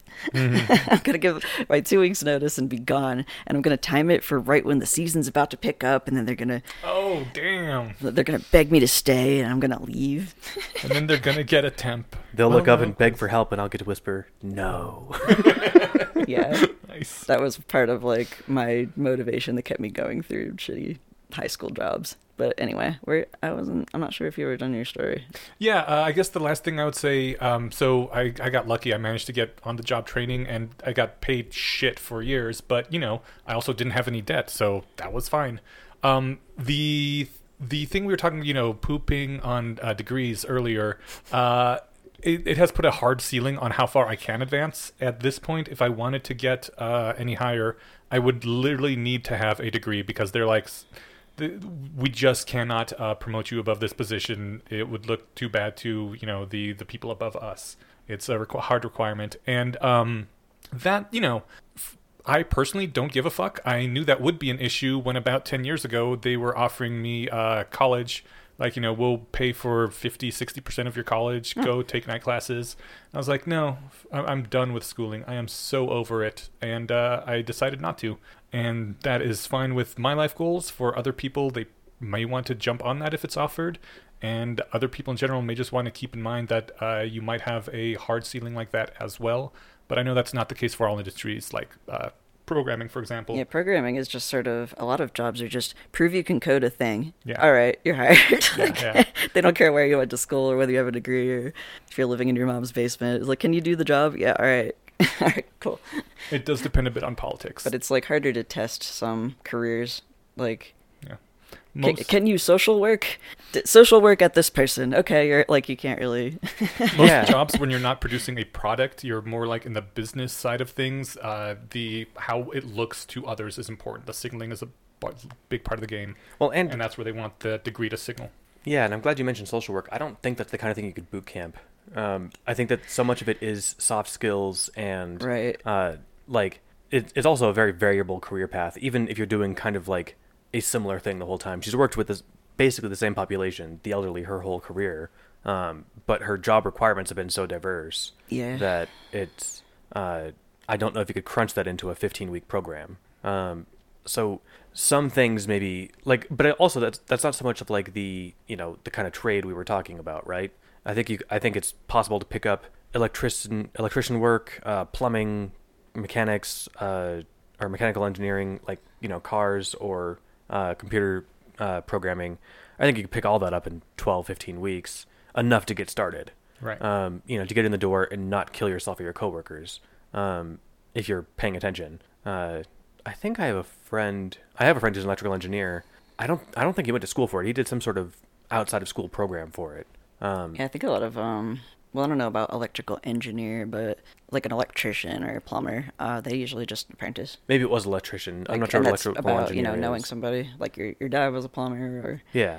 your you know next door neighbor I know. needs needs an, needs some help. there used to be trade schools. Are they They're not still trade around? schools. They are. I feel like they. I I, don't think. know. I I think don't- the friend I'm thinking of went to a trade school. yeah. Yeah. Hmm. But in any case, uh, yeah. I mean, trade schools are kind of like boot camps for the trades. Exactly.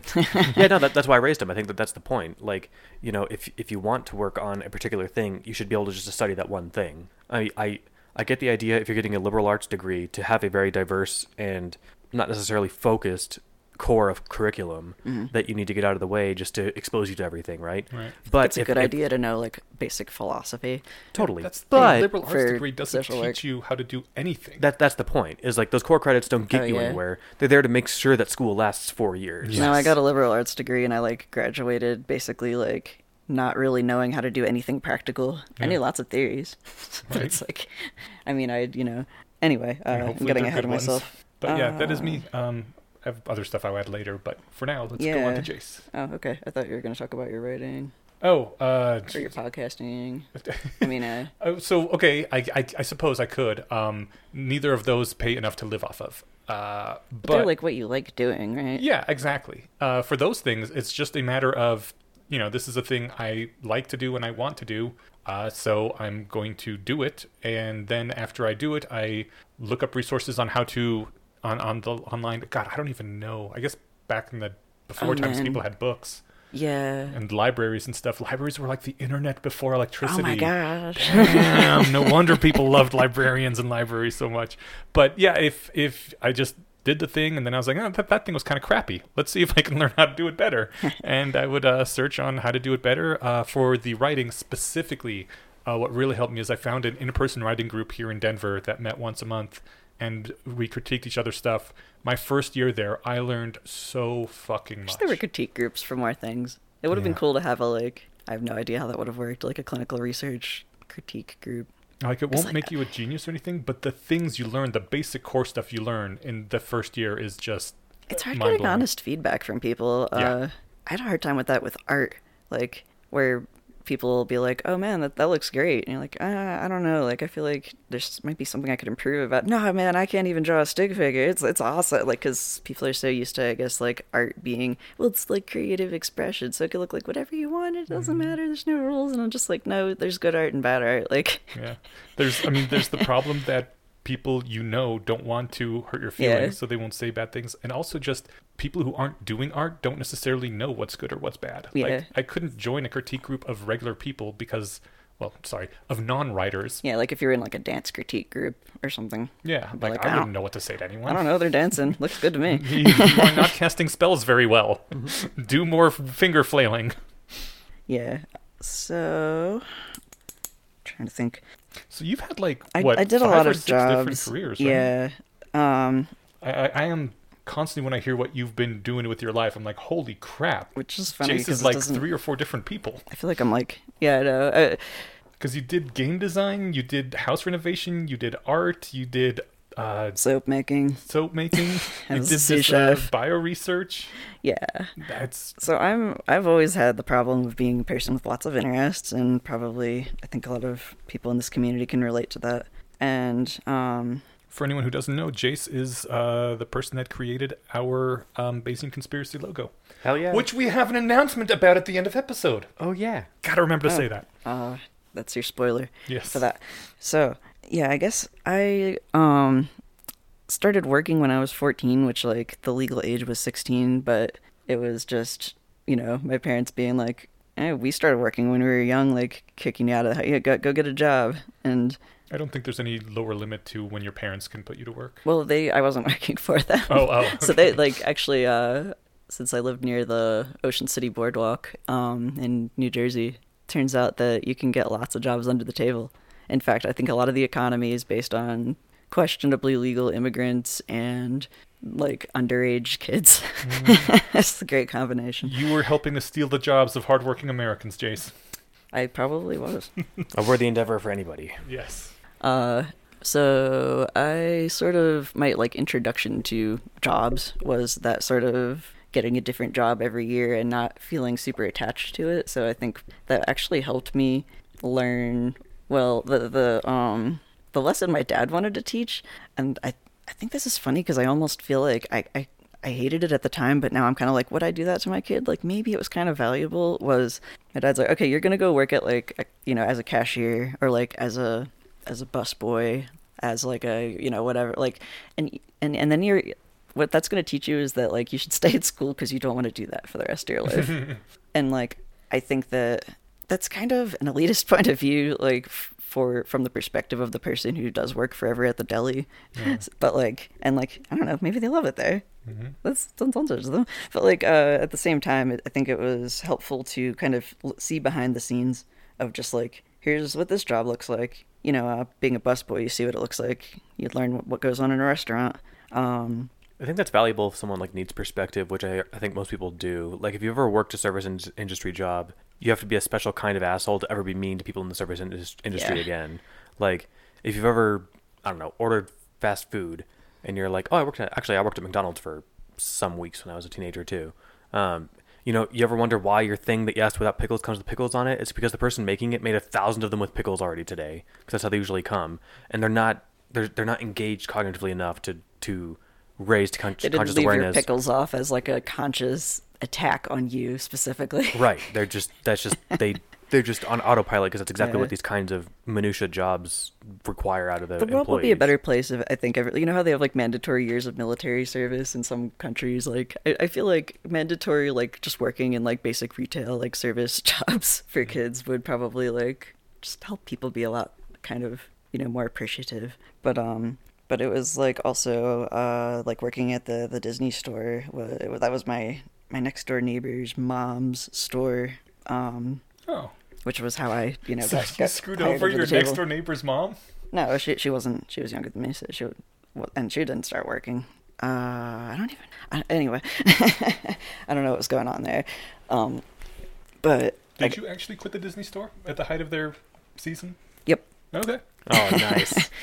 it wasn't actually okay. This is like it, it wasn't actually even a Disney store. It was um called Boardwalk Characters, and there was no licensing for any of this stuff. So it was like like I think actual Disney stores only sell Disney like branded character products, and no other stores can sell them unless they get the Disney licensed merch. But like this was so this was basically a store that sold like bootleg.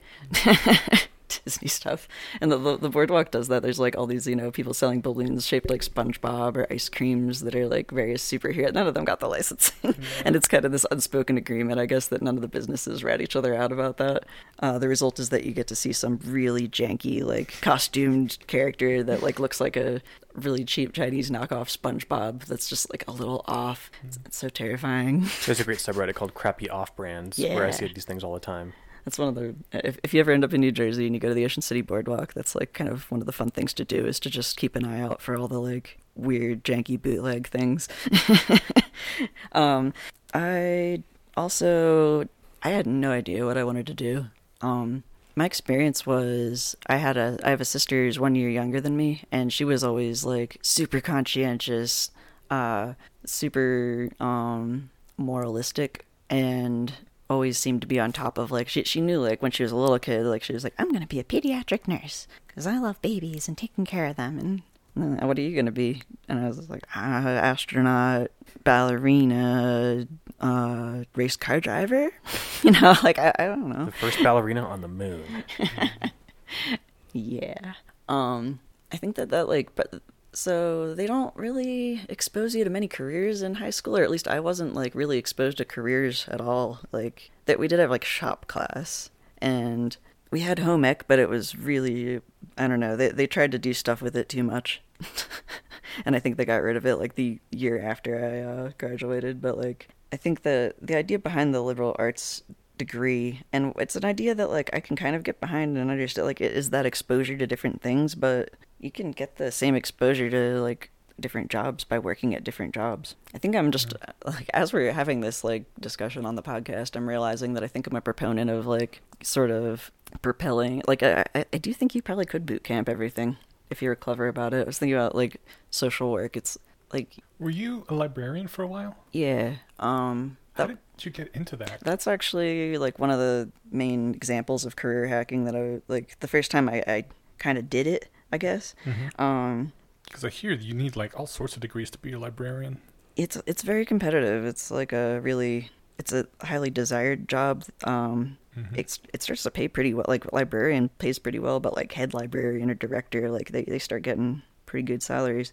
Um, I could just jump to that, I guess. I don't have to. I don't have to tell my story in order. I could Tarantino it. Um, yeah. Uh, no, it doesn't. It doesn't make as much sense to go out of order now that I'm thinking about it. Yeah, like bunch of you know kid jobs. Uh, went to college because that's what you do, and it was kind of it's kind of funny. Um, there were like the reasons that I had for going to college were okay. I don't know what I want to do with my life, so that it was just sort of extending the period that I was in school. For one, there was the feeling of um, it's it felt like morally superior. I don't know, like um, more not morally superior, but like more uh, High status. mm, not even high status like i guess ambitious like you know um meh. it felt like the right thing to do that like people would be proud of me and like if i went to college and disappointed if i didn't my neither of my parents had college degrees and i was the oldest kid so it was like sort of I do think that going to college because you don't know what else to do is probably the worst reason. Like, if you have a plan, like you want to be a psychiatrist, so you're going into med school or whatever, that's good. Then do that. But like, I mean, I did the same thing. Like, uh, I don't know. I guess I'll program computers and going to college is what you do. And that was just no. yeah i mean like i i I had mean, I'm really glad I dropped out, to be honest. I had some interests. I, I, had, I had a lot of interest, uh, but like I didn't have any like you know. My sister always had her. I know exactly like you know wh- where I'm gonna go, what my plan is. She like was super organized about taking the SATs and looking for the, like these colleges that are good. I, I did not do any of that. I just uh, found school really easy, and I was like I don't know. I, I I was a shitty student in the sense, like not in the sense that I got bad grades, but that I like didn't really try hard. I had uh I was putting all of my like energy into like playing MMOs or doing doing whatever interest I had on the side, and kind of just like doing enough school to uh pass and not make my parents angry. But then like I remember I had a guidance everybody had to like schedule time with the guidance counselor at some point to talk about where you like what what you were going to do and receive some counseling. And i remember the, the guidance counselor like looked at you know my i guess like scholastic history whatever they have and was like yeah it seems like you should probably go to uh, community college. Like and i just i took personal offense to that because I, I was and i think she was like actually saying like i don't like i don't know you don't seem like focused or disciplined enough or like get like good getting good enough grades to get into like a university. Like you should go to this. And i, I wish i hadn't had that reaction because if i could go back and do it over it would have made a lot more sense to go to a community college um, and just sort of ex- continue doing the thing of exploring and seeing what i wanted to do. I remember some kids did that and they were like, yeah, you know, you just transfer your credits over to the school that you end up going to. And some other kids were like, I'm going to take a year off, travel the world, and or like I'm going to take a year off and just work and try to like think about it. And for some reason, none of those like options felt like I was allowed to take them. Hmm. Like I, I guess I um sort of grew up, or like the culture around me was very much about like yeah, like you know being decisive, doing the right things, following the path. And I was like, I don't have a path. Like I'm good at I, th- my thing was like I'm good at drawing and I like biology. Um and like nature and stuff. And I was like, so I'm probably going to do something like that. And that was the, the, thing I would tell people after, like, you know, I was done saying, like, paleontologist, whatever. So, how did you get a job once you were out? Um, well, I continued, I, I went to college for five years, um, and took classes more slowly so I could work on the side. And my dad, uh, my dad and I had an agreement where he would, I'd pay half, he'd pay half. Mm-hmm. So between the two of us, I did not have debt. Um, and I was also just still working through college and working like a that was when I did the soap company um and that that was pretty cool because that has like the the crafty thing that I All like. right, so hold on, you can't just say that was when I did the soap company. Oh. You you like started your own soap. Company, I did not right? start it. No, Right. I was uh it was a local business um kind of like Lush if you're familiar with it where it's all like handmade bath and body products made of coconut oil and stuff instead of scary chemicals with names like propylene glycol. I am So- familiar with Lush, but I'm still gonna picture you making soap like they did in Fight Club. Yes. It was um there was a large tank of lard or not lard uh, of lye involved Human fat. not lard that's although you can use lard but um so did you like show up at the front door and say, "Hey, are you hiring?" Or Yeah. oh, okay. i just applied there and they were like yeah All right.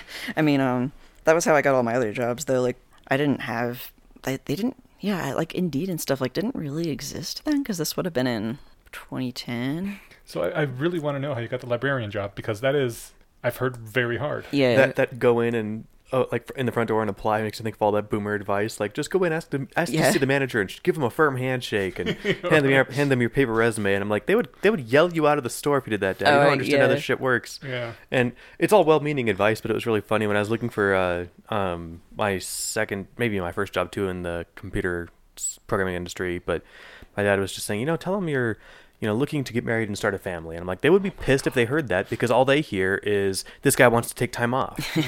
like you, you don't understand how things. You haven't been looking for a job since 1970, Dad, Yeah. or 1980 something, I guess. At this point, you don't know how this shit works. my parents did that like they'd drive me to a place and then just, just drop me off like i remember uh, one time uh, my dad's like oh i think like dino's diner is hiring it was just this like local diner he like drove me over there he's like i'll come like pick you up in a bit and Use your wages today. so to get I had to like walk in this place, like talk to like the you know the hostess. I'm like, hey, like I'm here to apply for a job. Is like is the manager and like, oh yeah, he's in the kitchen. So I have to like walk back in the kitchen as a civilian, not in uniform or anything. Be like, hey, where's the manager? like, uh, that probably still works in some industries, and that's probably what you have to do. But like a lot of people, I think, get jobs through networking. Where yeah, you do have like your dad's or whatever, or your your next door neighbor has this store. Um, your cousin works at this place and can probably get you a job. But um, other than that, there is kind of there there used to be how you got a job, like, and I, I guess they would post like you know help wanted sections in the newspaper and stuff. But before the internet, it was very much sort of and when you're you know a teenager without job skills, you're just going from door to door, being like, "Here's my resume," And if you're gonna do or that, "Can I fill out an application?"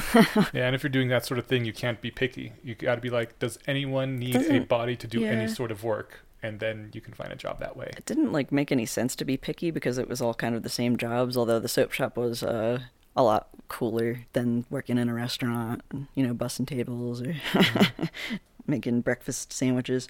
Um, because I did get to like run the front of the shop and also make all the products. And making the products was so fun, but also working the front the desk was really great because um, I'd just been used to you know I'd worked a bunch of cashier jobs, but people grumpy when when it comes to the part where they have to part with their money. Oh, Uh, except for like if they're going in to buy a gift for like for someone, which usually they were like buying themselves some like you know getting some self care like or like buying gifts for people, and then and they're like, oh these are so nice. Oh can you can you make a gift basket? Yeah, we make gift baskets here. We can make them whatever color. And like oh my god, you know, let me tell you about my daughter. All right, we just took a few minute break because we needed to stretch. We've been here for a while, and we were talking in the sequences about uh, word count to information ratio. And I've had a lot of fun, but people aren't here to hear about our career paths. Although I think there's that's the thing is there's information to glean there on how we did what we did. Um, you know, none of us are. I think, uh, with the possible exception of Jace, who's been doing I don't know 10, 12 things over the last decade. Something like that. Like you're probably the exception of the person who's like actually done cool shit with like chasing your interests, but the rest of us have kind of just done not so off the beaten path things. Um, what was I going to say? Oh, but if if people are looking for like, okay, that's fine, that's all cool hearing about your guys' stuff, but how do I do stuff? Yeah, we're gonna jump ahead to some of that. Um, look how good Steven's gotten at segue. so proud of you. Lots of practice, I guess. Yeah, no, I, I noticed like you know I've been listening to I've been catching up on all my podcasts, uh, and I've like just been able to watch you like getting better at it in that podcast, and then like see you doing it, and like I'm like yeah, The trick there is that usually I've got like a minute where we've been derailed long enough, and then Brian's talking. I'm like, all right, let's think of a way to lead this back Yeah. to where I was trying to go. So I, I just look for an opening and then I shove it in. But Speaking of, yeah, like awkwardly. Um, and I mean- that podcast is We Want MoR. yeah. uh, listen to that one too. If you like this one, you might like that one. Um, how I yeah. So I, said about how, how I got the soap job and like all the other jobs before that was literally just walk in the door, go harass the manager. Some of the advice I got from like my parents and other people in my parents' generation, which they like would tell everybody like this was this was the thing you're supposed to do. Oh yeah, like So it submit your like a- application and then call them the next day and then keep calling them and keep like come in if they don't answer. Like I was like you want like so you're like harassing them and giving you a job basically, but this was the advice everybody gave. Wait, so, you're you- saying that actually worked to get you the jobs, though? Yeah, I mean All right. it, it did. I have an anecdote about that. When I worked at the ice cream shop, I remember the manager going through, and he had just a stack of applications. And I was watching him. He's like, "This person called back. This person called back. This person called. This person called." And these ones didn't. He just threw them in the trash without looking at them. Wow. But he was also an idiot, so Okay. take that with a grain of salt. No, that was like what they would um tell you as the like the explanation for that is like, oh, you'll show that you're committed to the job if you call and like, you know, and that you're like able to be businesslike and professional on the phone and stuff like that. It was just like kind of the thing where it was a signal on both sides of I guess conscientiousness Hmm. and like career suitability where yeah but like it's just i don't know it's it would be so weird to do now um i think uh, at least i think it would be I don't know. Seems like it may still work. um so yeah as i was like going through college i was still working so. And it was a continuation of random weird jobs um eventually yeah like internet uh, like I don't know, uh, Monster. I think was the first one I used. Monster.com and Indeed and all those started existing, and at that point, then I guess that was like sort of me growing and watching the career like standards change. So that was interesting. Um, but I was working as a sous chef um, at the end of college when this was actually really cool. The the boss's wife who worked uh, at, at a like finance industry was like, "Hey, you're like majoring in art. Uh, there's this guy who just took out a loan to do uh, some something with video games, and I mentioned that like you're in school for art, and he might want to hire you. So that was how I like got into the video games industry, and it's one of those um, sort of networking to you know it- it's who you know again, uh, but um. And it's also like jumping on opportunities. So this was That is a big one. Yeah, Like the- putting yourself in positions where you might run into opportunities is, and saying yes to everything. yeah, like you were saying. absolutely. Yeah. I, I really like uh, Derek Sivers. Actually, has good career advice. He's the guy that made CD Baby back in the day, and now he like writes books and music and stuff. Um, what were some of his? No, Uh, that- oh yeah, he, he- like one of his like catchy things that I enjoy is say yes to everything, and then like once once you've like hit your sort of goal or your success goal, say uh, fuck yeah or no. Yeah, that's that's. I mean, just having luck is really important, but a lot of people Yeah. don't seem to realize that luck. A lot of it is being in positions where you can run into opportunities, and that requires things like you know, going out, being social, saying yes to any sort of requests, and then yeah, jumping on them when they do appear. So let me yeah let me just tell you how sketchy this was. Um, Can I, with one sentence, interject? Yeah. Speaking of being sketchy, that's how I fell into being a PI for a year. okay, Was no, I mean that's it. That, that that's the one sentence version. you were just a really sketchy dude, and No, someone no, was no. like, I, it was it was spy on people. I was in I, I did insurance stuff. It was less follow my ex girlfriend or something. It was uh, insurance fraud. But it was um I was in a situation where the idea was presented to me, and I was like, you know what? I hate what I'm doing, being a teller. Let's just see what it takes to get licensed and do this. Mhm. And uh, then it happened to be right after I got licensed. I bumped into somebody uh, at like a vape shop, and like I was just he was like, "What are you doing?" I was like, "Well, I just got licensed to be a PI." No way, a friend of mine's a PI, and I was like. Give him my number, and I worked for that guy for a month. He sucked, but I, that's how I got in. So Yeah. it is just placement and seizing every opportunity too, right? Yeah. So that was all I brought it up for. and it looks. I mean, um, I don't know. Uh, it sounded like you did a little bit of research there too, yeah, to get started for sure. like or at least to you know know what it is and get the interest. But um, yeah, yeah, yeah. I'll get to that with the library job. I just want to like real quick, just because this is hilarious. So uh, uh, yeah, she's like, "Here's this guy's phone number," and I call, and it's his personal cell, and it was just like, "Hey, yeah, yeah, I'm looking for artists. Come by my house. It's like this address. Just let yourself in. oh shit. Bring, bring your portfolio. I'll show you some of the stuff we're working on." I was just like, "Okay." This is fine. Mm-hmm. Brought like a knife in my in my back pocket, my portfolio, and literally, like, I got to his house. I call him. He's like, "I'm down in the basement. Yeah, the front door's open. Here's the the code for my garage. Just um, walk in. Door on your left goes down to the basement. Just let yourself in." I was like, "Okay, let's uh, go in the basement now." Text my friends, let them know where I'm at. oh yeah, but um, it was legit. It was that was yeah. It's kind of crazy. He trusted you with the code to his garage too.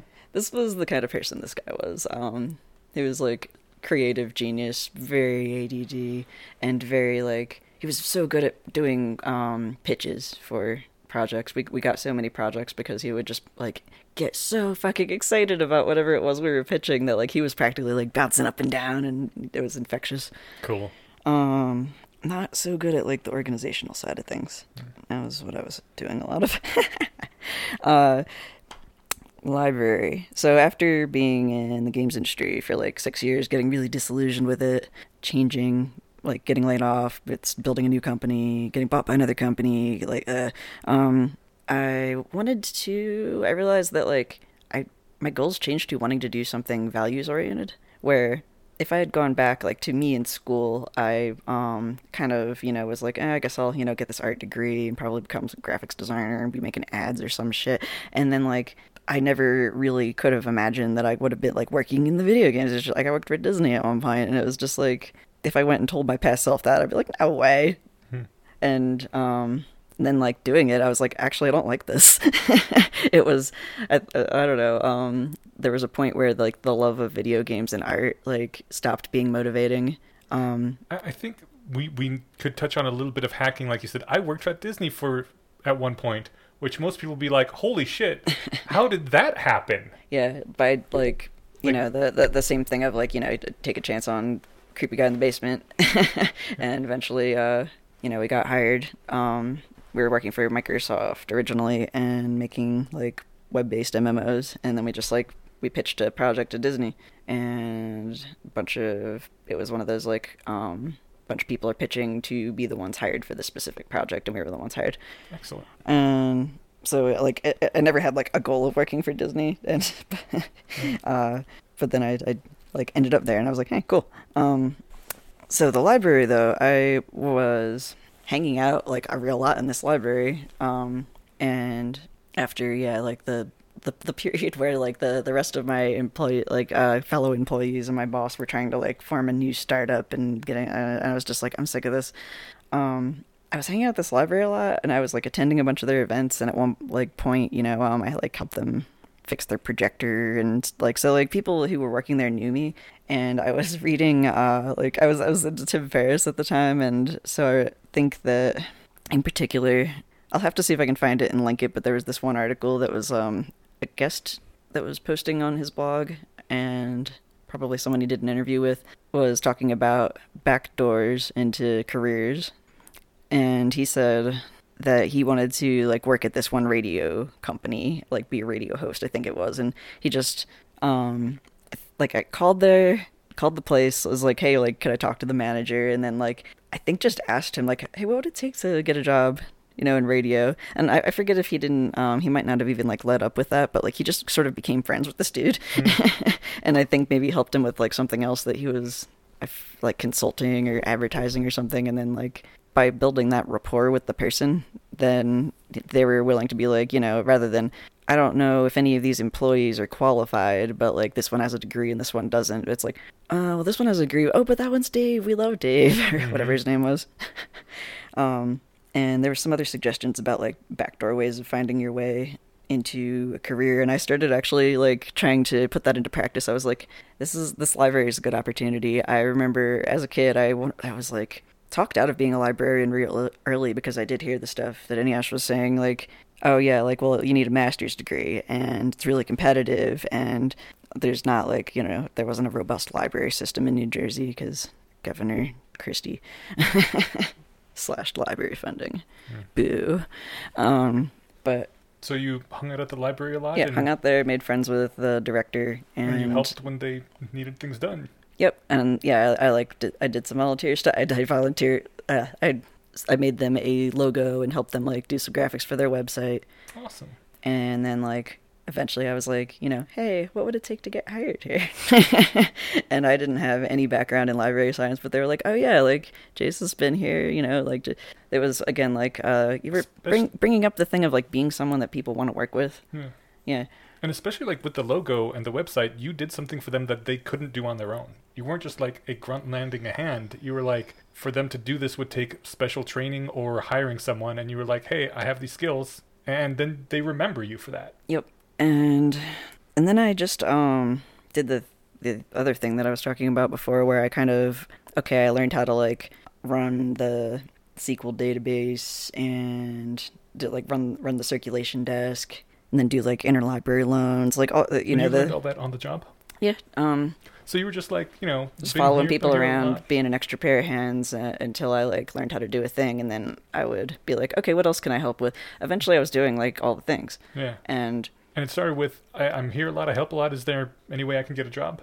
Yep. It's like, yeah, you know, you're hiring somebody part time, need need some extra help for the summer, and Yeah. and then like eventually it was, uh, I then you were already there to, Well, to eventually I was like fun. saying, hey, like, um, what if I got my library masters and like, could I be hired on as a librarian? Because I was like a library assistant. Mhm. Uh, although I, they like promoted me to a job that didn't really exist, but it was like a media specialist, library media specialist. Which was a, a name that we made up and sort of crafted by looking at job postings, so they could justify giving me a promotion. um, and the, the director was like, "Oh, well, like you could go get your master's, but you already know everything that they're going to teach you." and I was just like, hmm. uh, something else that I think was in that same Tim Ferriss article.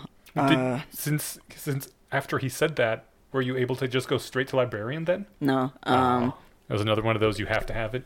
yeah, there, um, there is the you know the degree barrier, so they can I guess justify the high salary and. But like, yeah, it was kind of. That, that, I thought that was kind of bullshit. Where it's like, what if you do, you know, like start as an entry level employee and work your way to the point where it's like, at least your company um offered to like help pay for the college. This was me just saying, hey, what if I take my own money and like go do this? But um, yeah, the I think it was I forget if it was a different Tim Ferriss article. I'll have to see if I can find these two. I tried searching for them and they didn't come up as readily as before, but maybe I just need to tinker with my search terms.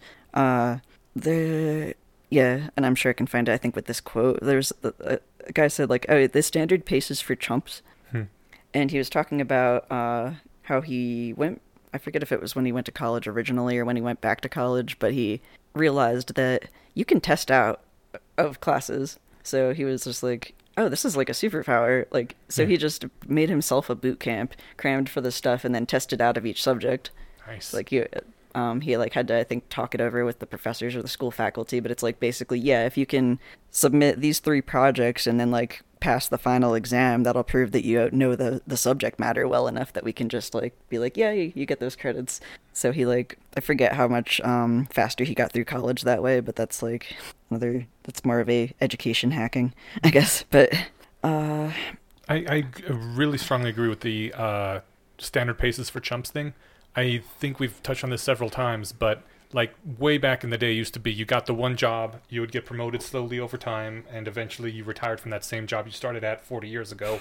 And now you just don't do that. That's stupid. yeah, you can't do that. Most No. places uh, like just don't even have the higher level jobs to offer, or Yeah. or they don't care about giving you like I mean they're not like helping you accelerate your career. or or or incentivize you to stick around. You know, like this was an off year for my company anyway, but I was given a 1.5 percent raise, which, and I'm close to my manager, so I was able to say this when he delivered that number. I was like, oh, that's almost inflation. Yeah. And so, like, I mean, Nice. if they were to give me 1.5 percent every year for the next 10 years, I'd be fucked, right? Uh, now I have a friend who's been in the industry for over 20 years, and this is the first job he's been at long enough to get a raise. What industry? Uh, Programming. yeah, programming. And so like he's he's jumped so frequently over the last 20 years that he's like, yeah, I just got my first raise. Yeah, I think programming is definitely much more supercharged than jobs in general. But even so, you But- should be but not that looking much to- more, Yeah, I think, yeah. You should Yeah. be looking to transfer to a different department if your company is large enough, or just get you know move to a different job that's high, better placed every three years or so. At the very least, I think for other industries, you want a title change. Yeah, Like you don't want to be the same. You, You, don't want to be a you have- library you- assistant. You want to be media specialist. Right. If you have a business card or not, but whatever your job title is listed as, you want that to change every few years because then they, then the company can justify to their higher ups why they're giving you a 15% raise. right. Yeah. And it looks much better on your resume when you go to you know when you are shopping around for the other job. You're like, look, I started out as an accountant. I went to accountant two, uh, two two years later. Three years after that, they put me to accountant supervisor. You know that kind of thing. Yeah.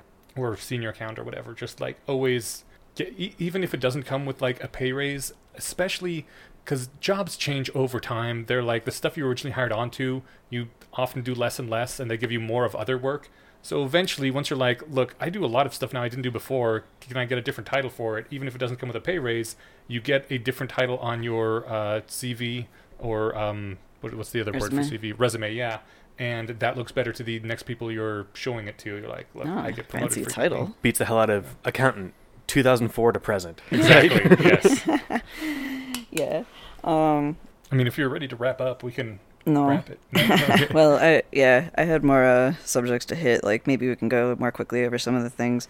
The I mean, we definitely should. It's yeah, getting long. we talked about boot camps. We talked about um, accelerated learning, Mhm. and so there's also the option to take like the especially now you know that everyone's working from home, going to school from home. Online courses um, are blowing up. There's online courses for like just about everything, and some of them offer certifications. And I think MIT and or maybe I forget if it's MIT or Stanford, um, and maybe some other bigger universities, but they offer their courses for free. Not with the you don't get the degree if you didn't pay for the course, but if you just want to learn the material. Um, so like depending on how much rapport you have with whoever's maybe going to hire you, you could also just like you know tell them, well, I took the you know I took this course. I don't have the like ability to prove it, but I can like talk to you and prove that I know the material. Maybe you can at least put it on a resume. Mhm. Um, and you can, yeah, like skill up uh, by doing things that, like, yeah, you could stick on a resume. You could uh, go volunteer. Um, say that you wanted to like work at a nonprofit. I mean, um, or like an NGO. Uh, you can definitely go like take a volunteer um stint, and you can put that on a resume as experience.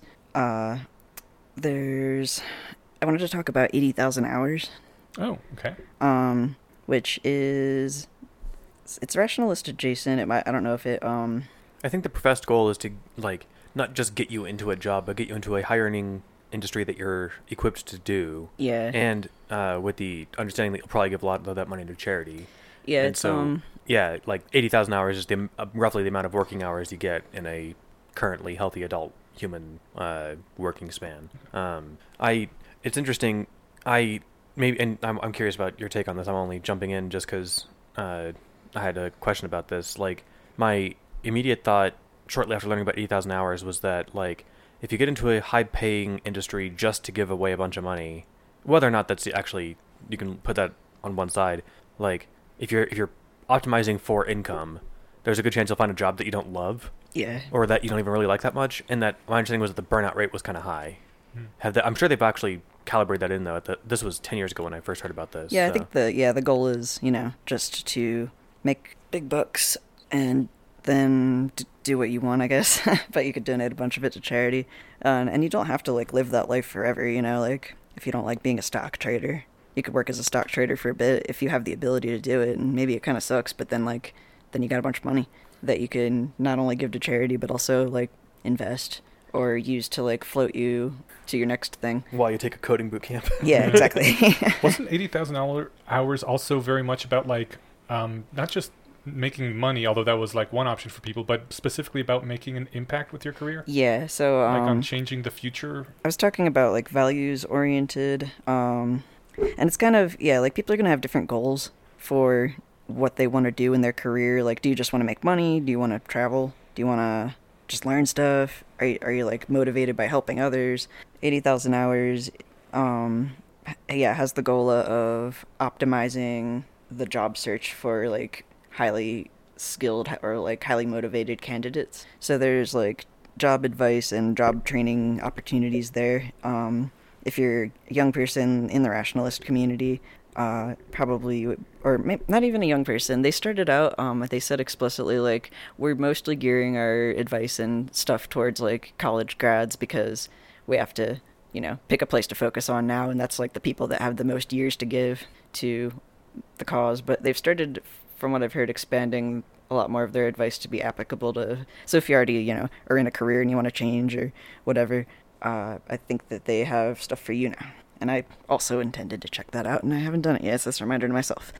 I think that's good. I, like I said, I imagined that that they had optimized a bit over the last decade. Because I remember when I first looked into it, it was it might have been in the earlier days of it. Well, it definitely was because it was ten years ago. But it might have been in the early days of it, not just the earlier days. And the fact that they're iterating and improving the process is reassuring. Um, you know, I'm trying to think of like any general advice that I could think of, and it's kind of just like my same advice for everything, which is like don't be afraid to take a leap for something.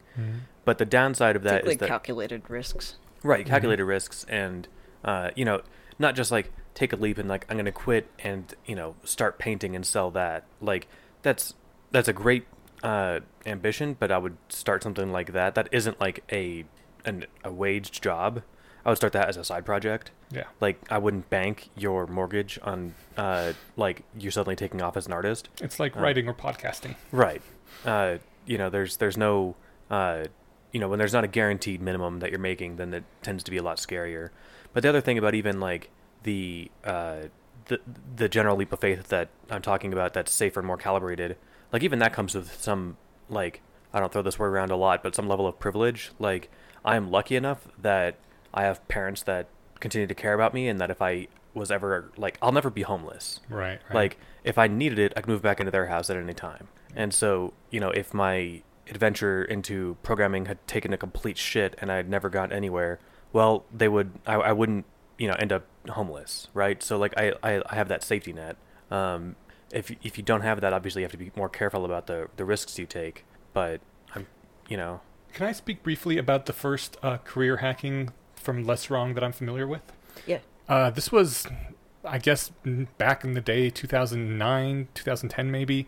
Um, someone posted on LessWrong about this uh, opportunity in Australia. Yeah, I was gonna bring that up. Yeah. Optimized income, There, is that the name of the post? optimal income. Okay. Yeah, we can find it. It was uh, a thing in Australia where you could go uh, f- as with a temporary visa and get a job, basically a low skill job um, out in the far lesser populated places, and you would get paid a decent amount due to the fact that uh, they had nationwide minimum wage laws, and uh, Yeah, the they they recommended like working at a hotel, and they're like, you will get like three meals a day and Uh-huh. a free room, so you Uh-huh. can go there. You can just save all the money you make. cost of living was very low out in these more remote areas. You still got paid a good amount because the minimum wage is calibrated for cities rather than these areas.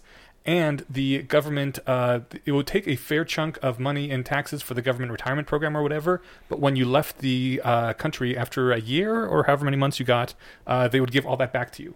And basically, it was just a large chunk of cash for going out, having a really cool, unique experience in a foreign country for a year. And uh, that money could then be used to fund all sorts of things, like, for example, going into a coding boot camp for a long period of time, or putting down a down payment on, uh, on a house or whatever. Uh, I know Thomas, uh, who we've had on this podcast before, Thomas Elliott, uh, did that thing in Australia Yeah. and he said it was fucking awesome and it was how he got started uh, with a lot of things including uh, funding his own board game making uh, business Is it Sixpence Games?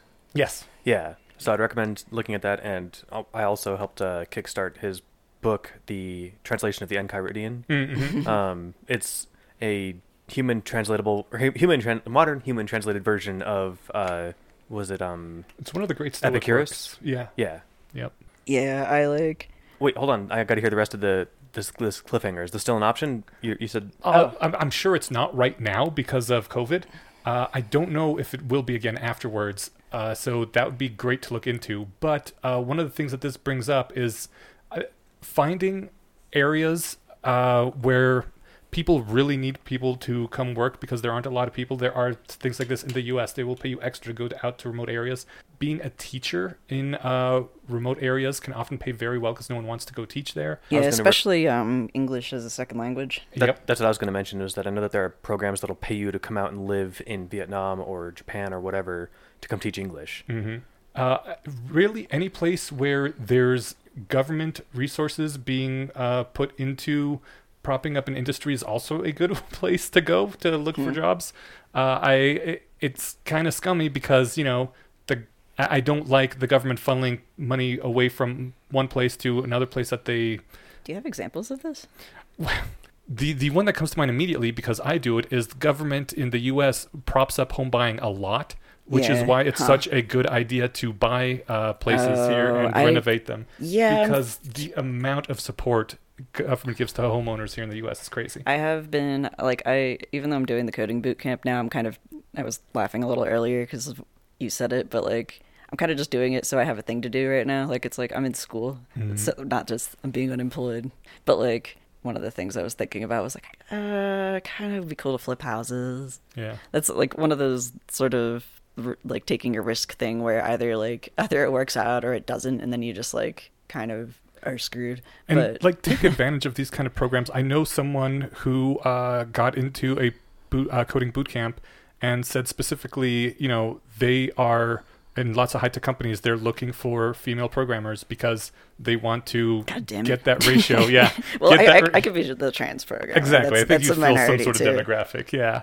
but the the they're trying to uh, that's get that uncommon. ratio uh, cl- closer to 50-50 and so female programmers are just in greater demand in a lot of these companies and she was like i, I think i can get a decent job uh, pretty easily because of that so she went right for it I worked with a couple of recruiters uh, at my last job, and well, they trained. They I like to make the joke that they made the ultimate recruiting decision and recruited themselves into programming. okay Um, and so they wound up on my team over the, my years there, and uh, they both said something similar. Where like, and it's just a you know sexism, whatever. All the the implications or Yeah. whatever aside, the fact is, is that when they would sort resumes, female resumes were on top. right If you And- happen to belong to some minority, like non-English speaking, or Yeah. person of color, or disabled, or queer, and I think I depends think it was on now. the easiest for them to It's do to really do female because that was obvious in the name. Yeah.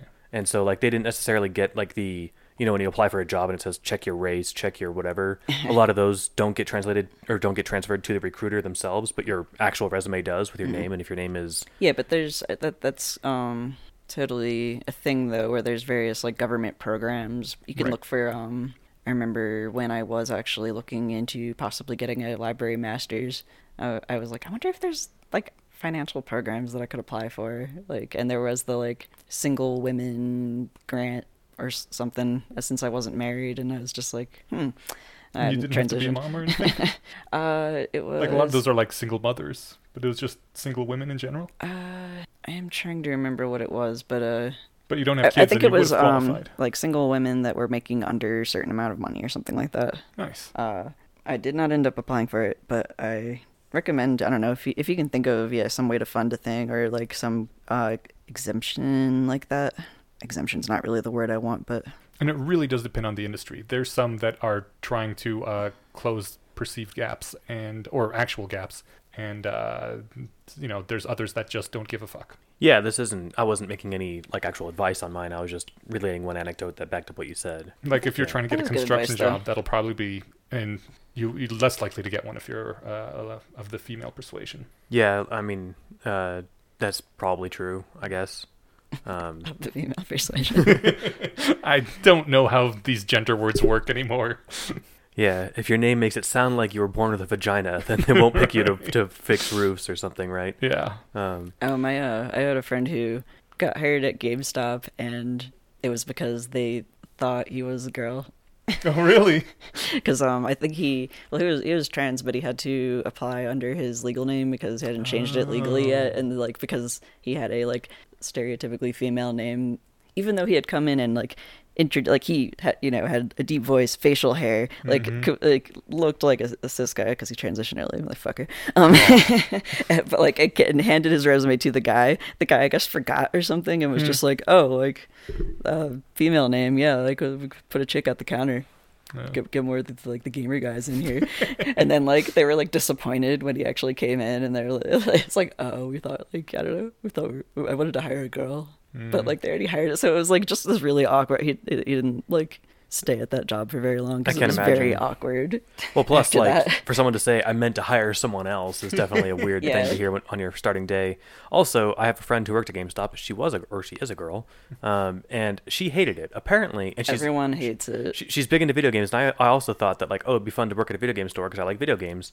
And I met her actually at uh, the coding boot camp we went to, and she was like, oh no, it's a fucking nightmare. like it, it sucks all the fun out of it. I'm like, Hmm. oh, well, that's good to know because I wouldn't expect that. Well, it's not like you get to play the video games for your job. It's no, but, just another but, shitty it- retail. But it's your job. job to you know maybe spend. categorize them and then like talk them up to people and, Yeah. you know be like oh yeah i played that one it was whatever and Yeah, you, you get to read the, the the reviews of whatever Demon's Souls remake and talk to the. oh and you, uh, do you get an employee discount probably, yeah, but also probably very GameStop good. sucks. I lost all my, my enjoyment of GameStop when they stayed open way late into the pandemic so that they could Oh, God, sell yeah. Doom and Animal Crossing in stores. Yeah. Yeah. It's I don't know. I, I I've I've often heard do what you love for a living, but I've also heard never ever try to make what you love into a job, because then you won't love it anymore. Yeah i mean do uh, it for do it for the love. when right? i and if you get paid for it, cool. Right. That's how I, that's how I treat you know the podcast and the writing. It's- Exactly. you don't get paid very much, but you get paid something, and I do it not for the money, but because I love doing it. Right. it um is worth noting i think that like you might find out that you don't actually love the thing you loved like uh Mm. working in the games industry i like you know started out like designing levels and coming up with game design documents and then like eventually wh- by the end i was social media manager and doing analytics um like search engine optimization and like it was just all marketing BS, and I was not into it anymore. They just needed somebody to do those things, and you know that, that's the downside to being the person of like, give me more tasks. I want to learn anything. Like, oh yeah, you want to learn how to do like social media management? And I was like, not really. Like, well, we really need someone to do. Okay. And they're like, oh, well, Jason's really good at that. So like, you know, the, oh, you, you can make it. And I was just like, no. You say yes to things. yeah, don't don't say yes to things that you know you'll hate Yeah. or like that you suspect you'll hate. But like also, um, yeah, uh, your sort of your goals might change over time. You might start out just looking to do, get a job that'll make money, and realize like, oh, I actually, you know, I'm more motivated for helping people or learning stuff. I also totally want to walk back what I just said. I would not do this podcast if I was not getting paid for it. So Yeah, He's, I mean, he's, um, he's saying that with a smirk. nope, it's totally true. working in the games industry, like I was I was not playing video games when I came home. Like and I loved video games and it was like actually kind of this wake up call of like, oh, sometimes doing what you love can wreck your love of the thing. My brother worked at, for a few months ish at a donut place, and it was like you make you make all the donuts at night, and then they sell them all first thing in the morning. And now he doesn't like donuts. yep. Yeah, and it's like yeah, it, it ruined donuts for him, and donuts are a treasure. And so that's I think maybe it's been enough time where he can enjoy them again. But for years he was like, oh no, fuck that, I'm I'm good. Um, yeah, I think seeing how the sausage is made uh, can take some of the the energy out of something that you might otherwise enjoy. Especially too, I mean, I'm trying to think like you know, you mentioned um, carpentry and stuff, and I was Uh-huh. like, oh, you know, make a beautiful table. That's different than pumping out a dozen tables a day for a job, right? Yeah. And so, like, if you did that, then like you don't want to go home and work on your your uh, your prod your table project that you've been working on for the last few months. Like, no, I just spent my whole day, you know, covered in sawdust and and like you know, doing all this shit. Like now I hate doing it. So, Yeah. but that mm, people's mileage varies there probably. yeah, my sure. my dad comes home and just continues building stuff. Like my childhood home, he built it, and then like it's it was kind of hilarious by the time like my parents, you know, all their kids moved out, and they finally sold it. But it was just like excessively large, and my dad just like built like a tiki hut in the back, and then he put an in-ground pool, and then he put like a a waterfall. Like he just like couldn't stop adding stuff, and it was kind of that it was like all this stuff to manage. Uh, yeah. Anyway, that's let's see what else. Um, We we talked getting- about yeah, we talked about optimal income, backdoors, eighty thousand hours. Uh and yeah, I just want to like I didn't actually say this directly, but I want to like reiterate. Um, Google has its own like job search feature where it'll just scrape from Indeed and Monster and all that. So I always just Google now like clinical research jobs near me, and it'll just right in the you know search results like populate you know some links to the the different postings that are on those sites. So that's a handy trick if you're looking for a job. And um, if you don't know what you want to do and want to explore more jobs, uh, try like Googling things you're interested in or just look for like jobs near me, entry level, and maybe like paid training um, or, or uh, training included. You know, um, tinker, like tinker around with the search results and like maybe just uh, just throw an application at a bunch of things and try it out for a bit. You can quit, and it's like much less stigmatized now. That was one of the things that I uh, kind of was frustrated at my. I, I like. The, I went to clinical research fast track, which is the boot camp. I recommend them a lot. The, the education was really high quality, but um, I remember that the director at the time, uh, one of her like advice to students thing what was uh like even if you okay you're gonna land your first job maybe it won't be a great job maybe the people kind of suck you know maybe they like maybe it doesn't pay great but like stick with it for a few years just like grit your teeth and stick with it so you can like you know put it on a resume and then you won't be one of those like people that are just like wishy-washy jump in, job jumping and i was just like oh no as soon as i heard that Okay, boomer. Eh, but yeah, that I was like, oh, she's like my parents' age, so that's like I think just like most industries know that that's not how the world works anymore, and they've like you know they're taking advantage of it. You might as well, yeah, get a job. If you hate it, leave. Go get another one.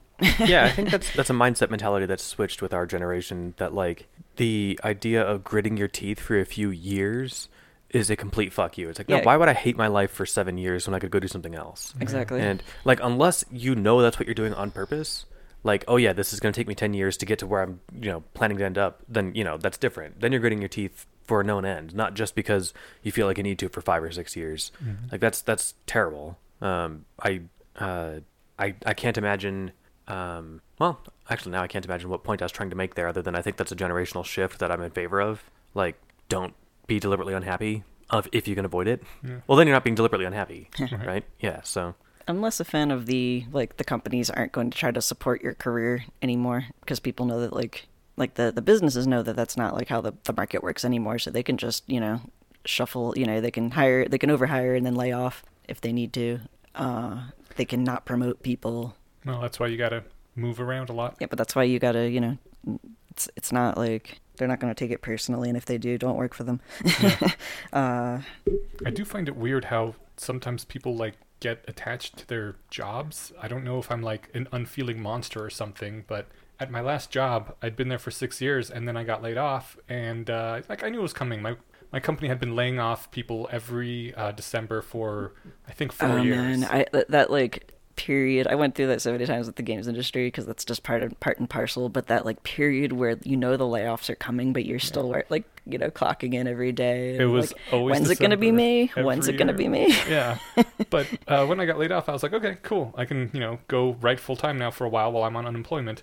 And uh, my boss, when she called me in to tell me, like, was crying out of like just frustration and anger, and she was she was upset that I was getting laid off, and I was like, oh oh my god, it's it's a job. Like I I don't care about you that much. I certainly didn't, yeah, have Don't emotional. I didn't have emotional gonna this to this every job. single one of you i'm gonna miss this potted plant it must be different in the situation where you're saying, "I'm sorry, I'm taking away your livelihood."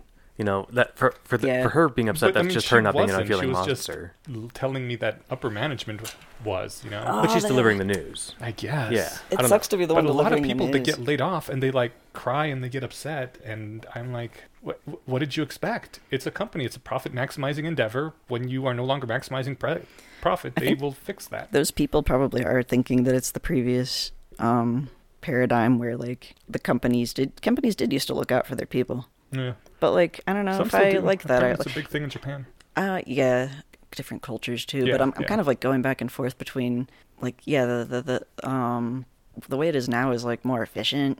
I guess it like improves capitalism. It like makes individual people's lives a bit crappier though, and then like but it's like is it is it really good to keep somebody around because of loyalty? Right. I mean, I guess like It's not reliability good and like knowing this person and their capabilities, I guess could be good, but like Yeah.